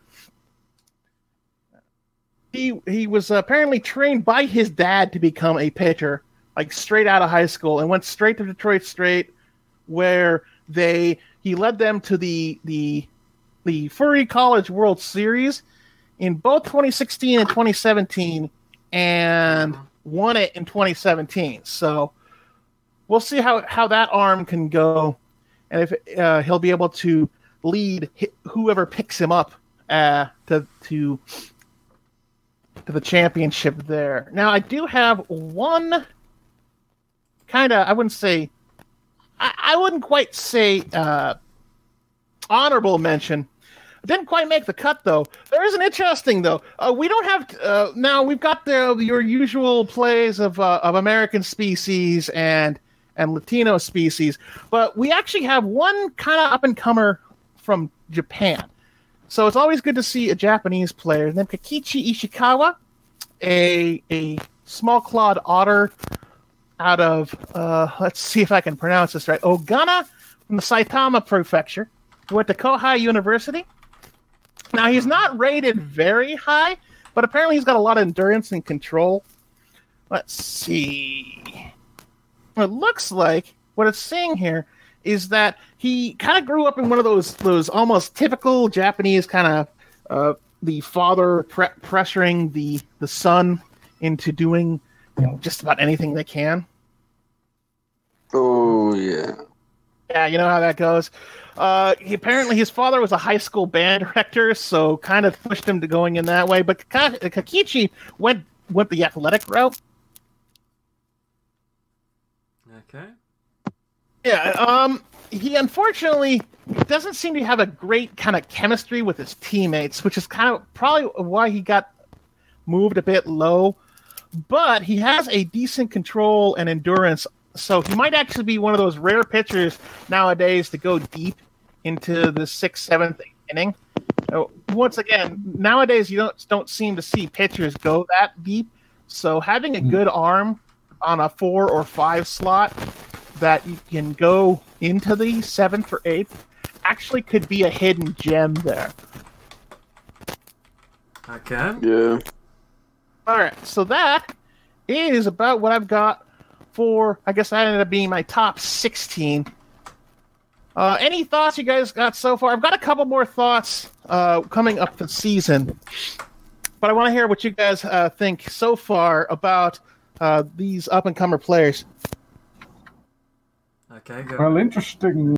Interesting that there are a couple players on that couple top prospects from Florida Everglade. Um, I do know that they have produced um several FBA players over the past few years. So it's like they're building up that baseball program over there too. hmm Uh, that's going to be something interesting to see is how well that's going. It's always nice to see a, a college that I wouldn't say dominates the draft board, but certainly brings a couple. I mean, because because the downside is you got to wonder what that's, what what their chances are going to be for next year. And like when all the FBA players go out of a particular like one and done kind of thing, and then you see what uh, what a program's uh, really made of if they're constantly just churning through players or if they get that great spark that 15 players leave and now they got to rebuild. So, Okay.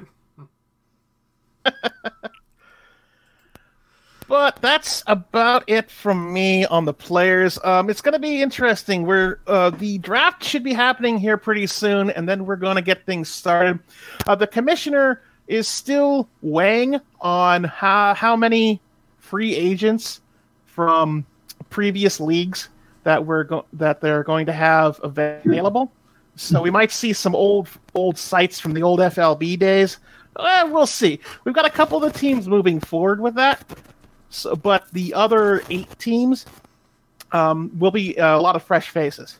So it's gonna be nice to see baseball kind of coming back into the whole realm.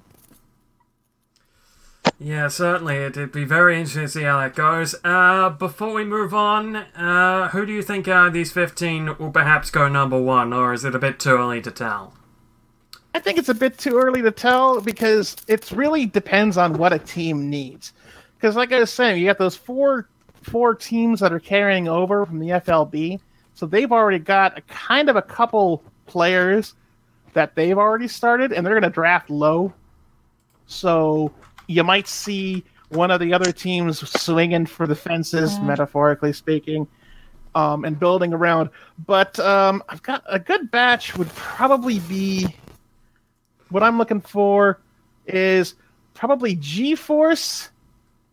Um, Rocky maybe up there. Daisuke Maxwell actually, like I said, um, she's got a good strong on, on a lot of her game, and you can always do a good infielder. So I'd say probably one of those three.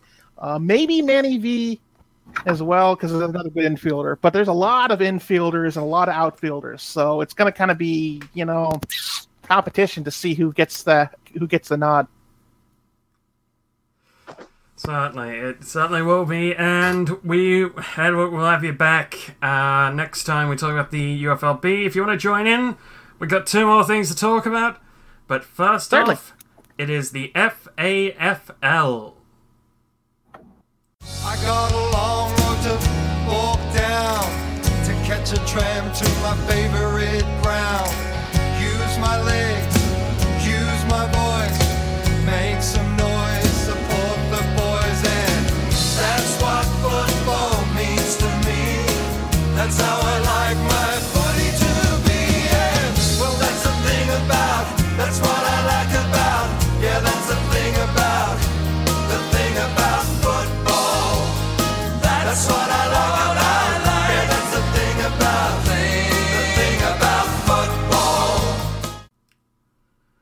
Before we get on with that, I think we've lost Charles. some some time, but uh, show goes on. Show goes on. Well, he'll be back. he will be back. But uh, moving on. Here's the faffle. Um, because Amna's crashing into the- all the internet servers. oh jeez, where next? When the- oh no! Uh, and yeah, uh, Zayne's gone too. Zayne's gone too. Yeah, I've got some. I've got some work going, so I gotta. I gotta head out. All right, catch you See later. you. Catch you later, Zayne. See you guys. See, See you guys. Oh yeah, see you next time. Yeah, well, we're down to a three man team, man. Let's get it right. Let's get it right here. Uh, moving on to the moving to the standings after round twelve. Uh, Melbourne lead the pack with uh, nine wins and three losses. Huge percentage of one hundred thirty six point six six, putting them ahead of Fremantle in second with the same record, but with one hundred twenty three point sixteen. So. It will be a bit of a hard mountain to climb for Fremantle, but if they can get a game ahead of them, I think they w- could get first again. Uh, Orange on a league of its own with an 8 and 4 record in third. Geelong, huge surprise of the season, currently fourth, 7 and 5, with a with a with leading by percentage over East Sydney, who are fifth with the same record. Uh, Gold Coast missing out of the five at the moment in sixth. Currently a game behind East Sydney, and Geelong behind them is Hobart on percentage. Uh, in seventh, uh, eighth is Darwin with a four and eight record. Probably won't make finals, but they've had a much better season than than they've ever had in the competition. So this is a good season for them. Uh, Brisbane have been a huge team that's kind of dropped off. Uh, they're currently 4 and 8 in ninth. And then in 10th, we've got, of course, in a pack of their own, Adelaide 0 and 12, 12 game losing streak. It's getting a bit ugly, but though that's your ladder after round 12, and there's a lot, a little bit we still have to go through. So, uh, anyone want to join me, or is it just going to be me kind of talking for the next kind of 15 minutes? I might be able to chime in here and there. Yeah, alright, well, I'll try and carry try to this. follow as well. Try to follow as well as I can. Alright. Uh, news Try after. Alright, oh, go ahead. Sorry, I was gonna say I tried a little bit. Although it's kind of interesting to, uh, kind of a sad thing to say with Adelaide. I mean, that's it's almost in the realm of of kind of sports movie. Hey, uh, Are they getting ready to move? Uh, like that old, like an old baseball movie of tanking it just to see if they get moved to a better location. Uh, with the news I've got, they won't be moving anytime soon. I've got some news on expansion teams coming up, so we'll see. Uh, first off, we're going to talk about the All Star game that happened since the last episode. Uh, the Southern All Stars beat the Northern All Stars after a great game 19 goals, 18, 132 to 17 goals, 19, 121. Faith St. Clair of the Northern All Stars, also of the East Sydney Roosters, won the Teddy Wilson Medal for Best on Ground. She almost got the Northern All Stars across the line with her performance. Like, she was great in the midfield with Matthew Blake, so a shame they didn't get the win, but that match is going to go down for the ages. Go down for the ages. I mean, it had to replace State of Origin. Big task. It's done it. I think we're going to be having this for a long time in the FAFL, so we'll see how that goes next year. So, not much really to talk about on that front.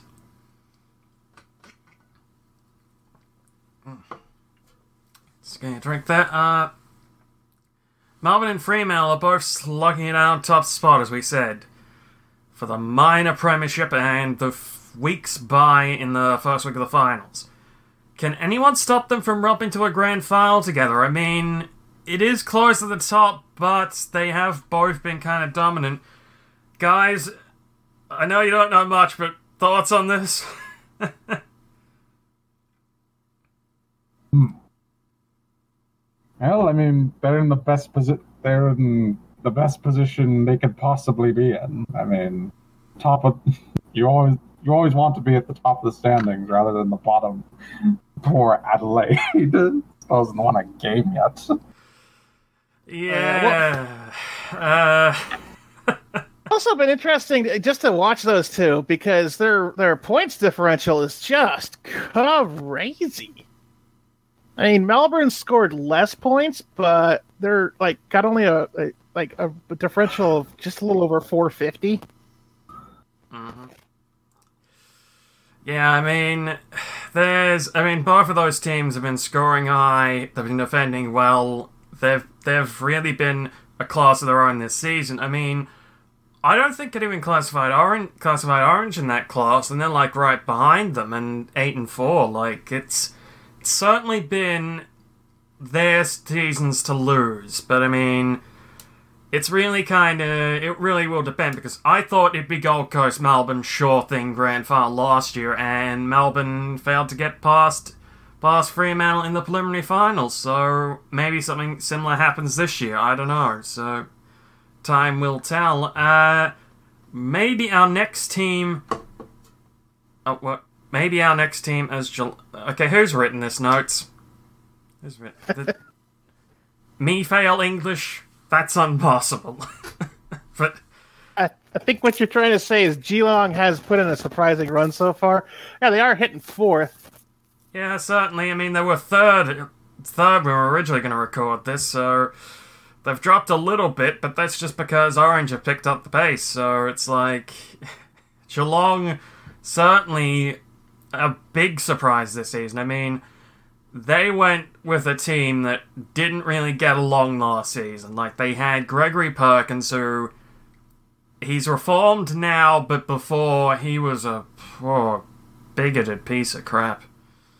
And then trying to put him on a team with an openly gay player, a player that has had some trouble with the law, Um, a player who doesn't who doesn't like him by the way he acts because he's the leader.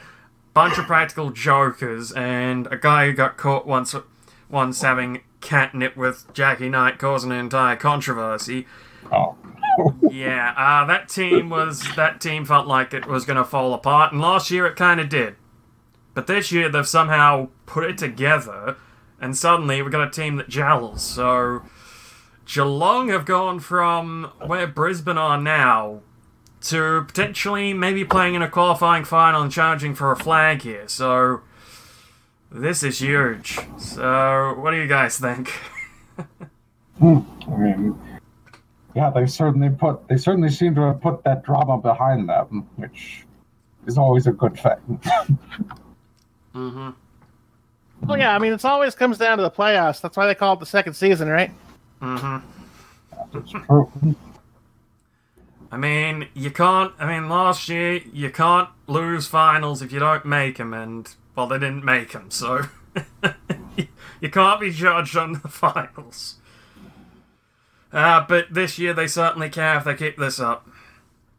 Orange have. Speaking of Orange, they've bounced back after a year off the top. They were three and six, I believe, halfway through 2018, after being the premiers for the previous three years in a row at that point. They had a good run to the end, but they missed out and finished seventh, so they missed the finals for the first time under Guru entire tenure. So this year they've they've managed to pick themselves back up. Are they as dominant as they once were? No. But are they playing good football? Yes. So I think they may play a bit of a part in finals, but I can't really see them making the grand final and winning it. But, but I mean, you never know. You never know. Uh, as I said, Geelong and Hobart on the outside looking in, both on six and six. Uh, Hobart were looking pretty good until until the last game. Where like Darwin had probably the best first quarter I've ever seen ever seen in the FAFL history. Like they kicked 12 goals 9, 81 to 2 goals 3, 15. It was insane. Like normally you might kick 30 40 points, maybe 50 points, you're lucky. To kick to kick 81 points in one quarter alone, especially the first quarter, that's huge. But yeah, it's pretty much kind of how it is a bit, I think. But yeah, like both teams on the outside looking in, they've been good but inconsistent. What do you guys think? I mean, one of them is the reigning premiers, of course. Mm. I can't Yeah, always bet against the, the defending champions. So I mean, they might they might bring it together. They might end up having the kind of winner's curse. You know what I mean? Yeah, I mean, the thing is, the Gold Coast themselves, I think they've kind. I mean, they lost quite a few players, and that we kind of talked about last time. It's like they might, if they don't make the finals this year, they're just gonna probably fill a few holes in their back. So we'll see. And before we move on, a bit of a quick one here, but uh, well, a quick, quick thing segment, but. I got some more scoops on expansion teams and the Dockland Stadium situation with Melbourne. So here we go. Alright. Uh, looks like Edward's gonna be leaving us too, so we're down to two men. Sorry about that. I got that Dropping, last minute dropping like gotta- flies. yeah, alright. That's cool. We'll catch you, we'll catch you later. Yeah, thanks for having me. I definitely will will be right up there for the next time you guys need me. Eh? Mm-hmm. All right, all right. Good to All have right, you. have a good one, and uh, I will see you guys in the funny papers. Alright. Catch you later. Cheers. Cheers. So, uh, Cedric, you're gonna have to. You've kind of know a bit about this situation because we talked about last episode how Hmm. Melbourne won Yes, out I- I- contract Mhm. and the league don't want it. So, excuse me. Mhm. Since we did, Yeah, I remember. I remember. Yes. the league itself said, no, that's balderdash. It's, ru- it's rumor innuendo, nothing of the sort. I don't think so. Because I have been faxed and sent emails of the letters talking about this from both Melbourne and the league. I have it right here. Melbourne saying, We believe, have said in this letter, we believe that Dockland Stadium is too small for our club now, seeing how we we have so many members here, like about 75 to 80,000 members. We need to be playing every home game at the MCG to, to cater to our supporters. So, essentially, the league is saying no, but the but the Hammerheads want to be playing at the MCG all the time. Which, to be fair, I'd want to be playing there all the time as well. A bit, even hmm. like I. I'd want to be if I had the option. I mean, I see it from both sides here. I mean, if I'm Melbourne, I of course want to play every game at the MCG. Best stadium in the world. Like, you can keep your Lords, your your Yankee stadiums, your Fenway Parks, or whatever, or whatever stadiums and that. I don't know what those two are, but whatever. Uh, the MCG is the best best one out of there. Like Lords, that's just a that's just a rectangle in the middle of nowhere, or some town in that. And I don't know where I'm going with this. I'm just, just I like the MCG. Okay, I like it. Um, hmm. I mean, I can definitely see Melbourne's point of view here. I mean, it doesn't make sense to turn that many fans away. Certainly And not, but I you mean, can to be- sell out a larger stadium. Yeah. But the thing is, the league owns Dockland Stadium hmm. because they put the money. And they in want- and- to yeah. invest for it back when it and was they built. and they want a team to play there at least a couple times a year. yeah. So there's your problem, but I've gotten a few more. I've gotten a few more letters from from FAFL House and Doctors. oh, There are expansion teams on the horizon, folks. Hmm. There is there is one here that I can tell have been in contact with FAFL House, and there is one that has been trying to get into contact with interest relating to Docklands that hmm. That has been kind of ignored a little bit, but have there's been a little bit of talking, but more of the lines of yeah, yeah, maybe. Yeah, what you're hearing is kind of rumors. We're not interested in trying to find another team for this venue. So, first hmm. one of the one that's actually in contact with the league at the moment. We've got another team from Perth potentially coming in. So, to join Fremantle, it looks like we might be getting a team from Perth here. So, so essentially, the idea is they'll play all their games at Perth Stadium while Fremantle play some of the games there and then some of the games in- at Fremantle Oval. So that I think might be interesting. I don't know why they're going with a Perth deal, but they seem to be in talks a lot, and I think by the time within a few weeks and that, I think we'll get the official announcement for that. But the team that has been trying to get into contact about the Dockland Stadium situation and provide a thing for it. I predicted this last episode. It's Melbourne City. Again, are trying to get into the league and are now using this situation as a chance to get into the league. And when they asked about it, saying that they're interested in all that, the league said, well, there is no situation at Dockland Stadium, that's just rumor innuendo.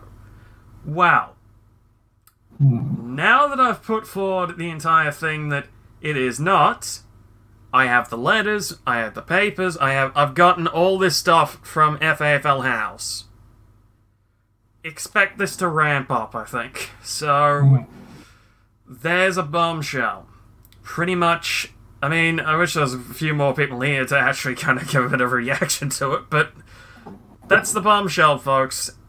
Melbourne City are going to attempt to try and intervene themselves into this situation by letting Melbourne break the contract and play all their games in the MCG while giving the FAFL what they want by having a team based at the Docklands Stadium in Melbourne. So, let's say this is just about to, this is going to get pretty pretty heated, I think. But uh, Cedric, I think before you end up evaporating into thin air, I think we need to go with the FBA. so here it is, the FBA.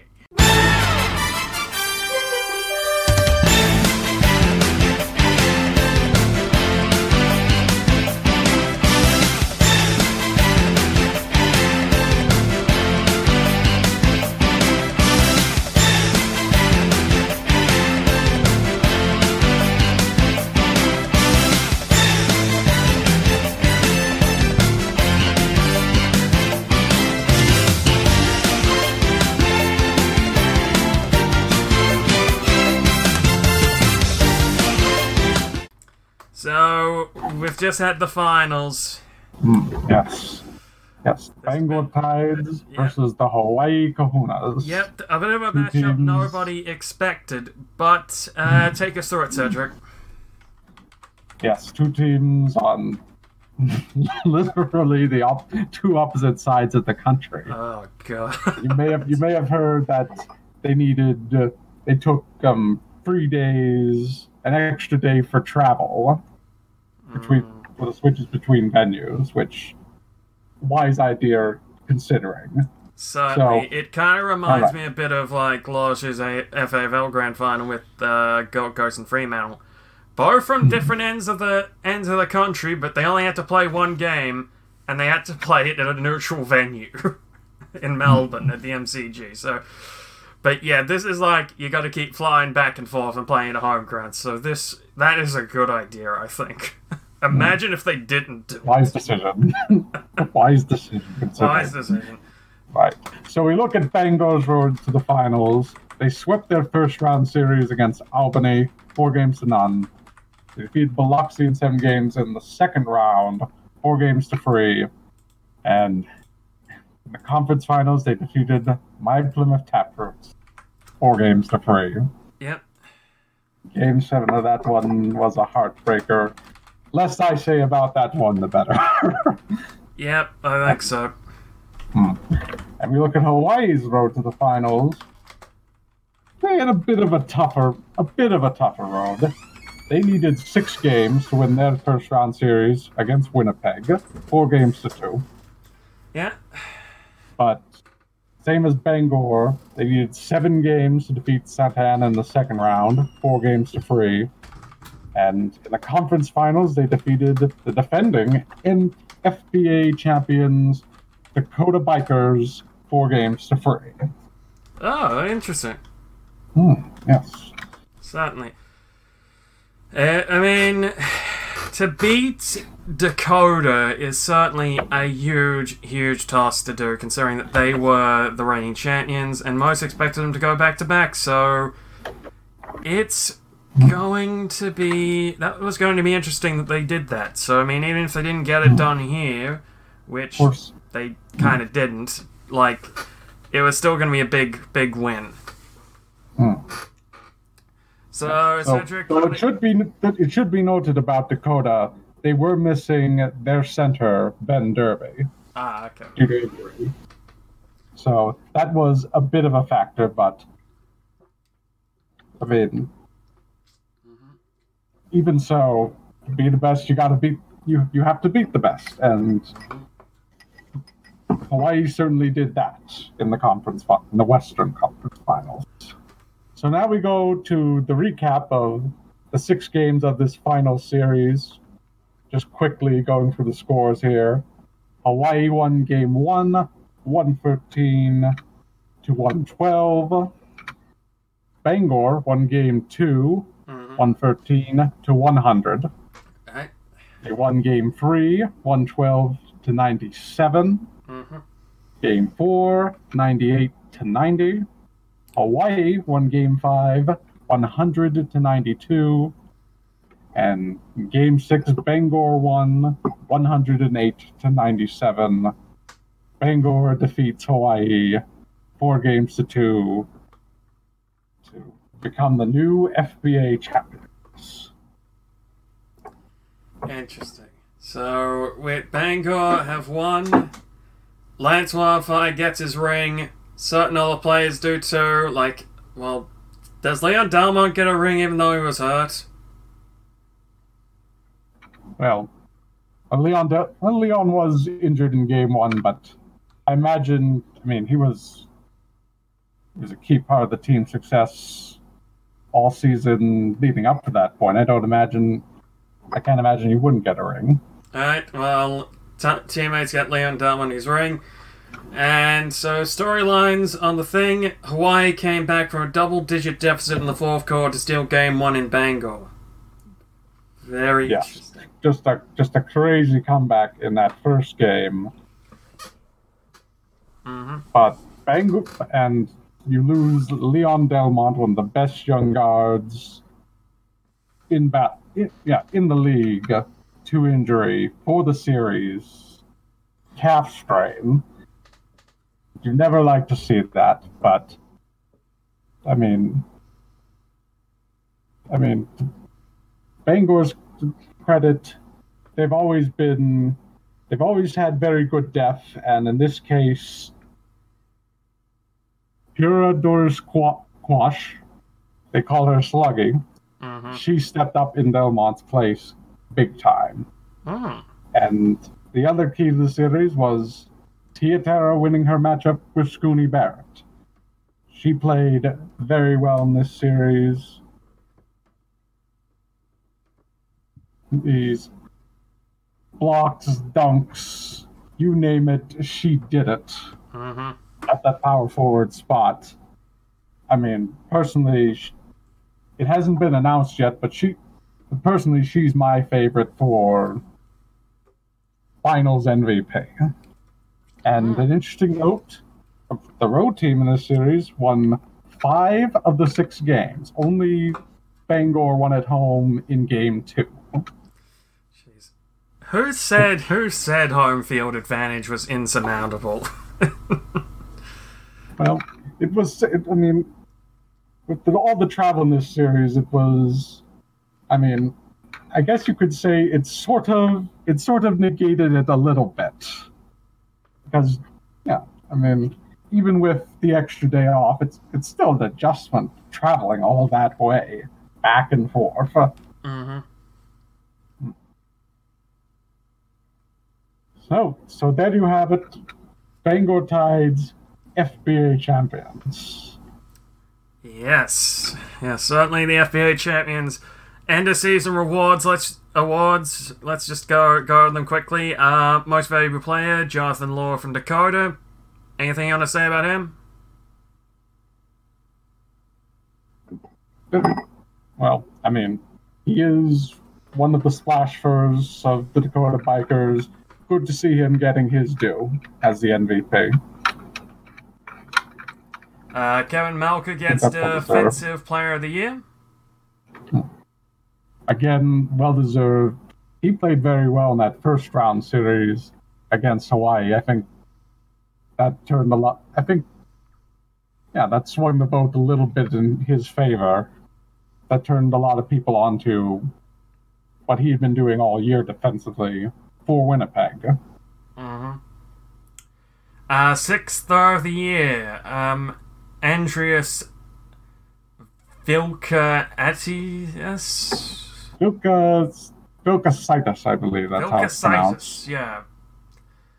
Yes, and he's yes, and he is well. He's the backup shooting guard in Biloxi behind another young star guard, Kasper Kusik. And well, he that one is interesting because last offseason he had an opportunity. He was courted by a couple teams to be their starting shooting guard, but he decided to stay in Biloxi, play on the bench.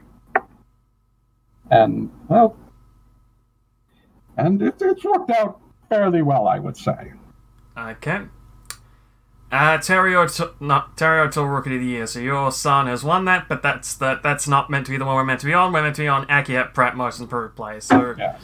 Just giving you first thing on Pratt and apologize Yes. to your son then because he deserves your he deserves an apology.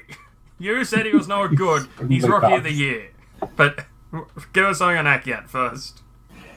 All right. Well, Akiak, well, Akiak Pratt. I mean, he has flourished in starting role now in Lorraine. Raised a lot of eyebrows last year when he was selected as like kind of, I think it was last or second to last spot for the Eastern All Stars. But this year, he really earned it. He, I mean, there were several players who could have earned most improved, but I think he is a worthy winner. Okay, and now, now, uh, now, just I don't know. Right, did we talk about Terry? I was just kind of looking at the next two and I was thinking, oh god. Well, we're going off a cliff, Well- folks. Do the thing. Do the thing. thing. All right. Well, hmm. yeah, well, I of, of course earlier this season, I infamously went on Albany Sports Radio and I said he should not have been the number one pick. He wasn't that good. He goes out and wins Rookie of the Year.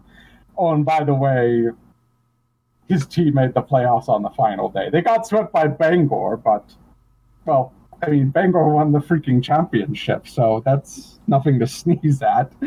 You only got swept by the, the eventual FBA champions in the first round. Mhm. But I mean, I mean, yeah, clearly I was wrong here. I'm proud of you, son. You're a very good player. You're a very good FBA player. Right. So that feels good to get off your chest, does it? Oh, It certainly does.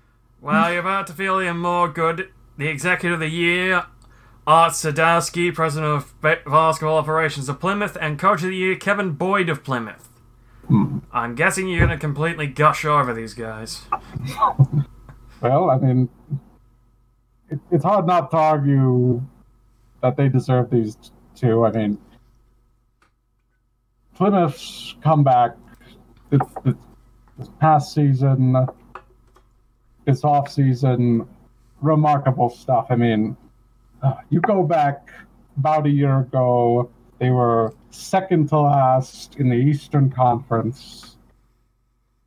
I mean, and they were they were saddled with the contracts of Travis Buckner and Nina Lime, and going nowhere. And Art Sadowski did masterful job rebuilding the team through free agency. Yes, they did manage to sign Jake Turner and Kenny DeMarcus, but also through the draft.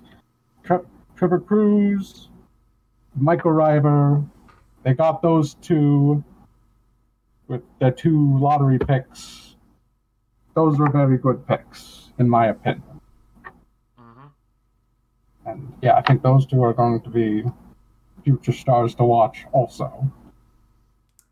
And. Kevin Boyd, well, mm, he's been away from. I mean, he had. I mean, I was cautiously optimistic. He had been fairly successful as a college coach at his alma mater, Avian U. And, and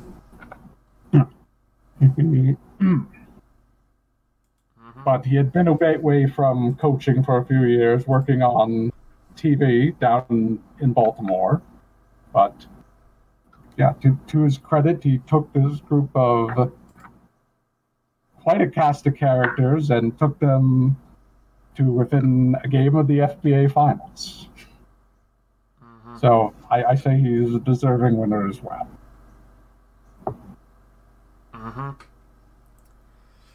So yeah, that's that's it. That's that's it. That's everything we've got to do with the FBA. Season All right, I, I've, I've got to go. For Christ's sake. uh, uh, God. So, I've been Wes Kerry. I said I've been Wes Kerry.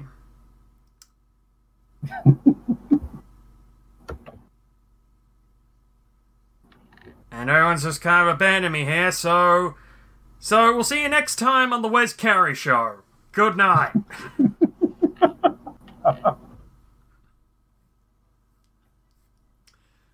it's more than a game.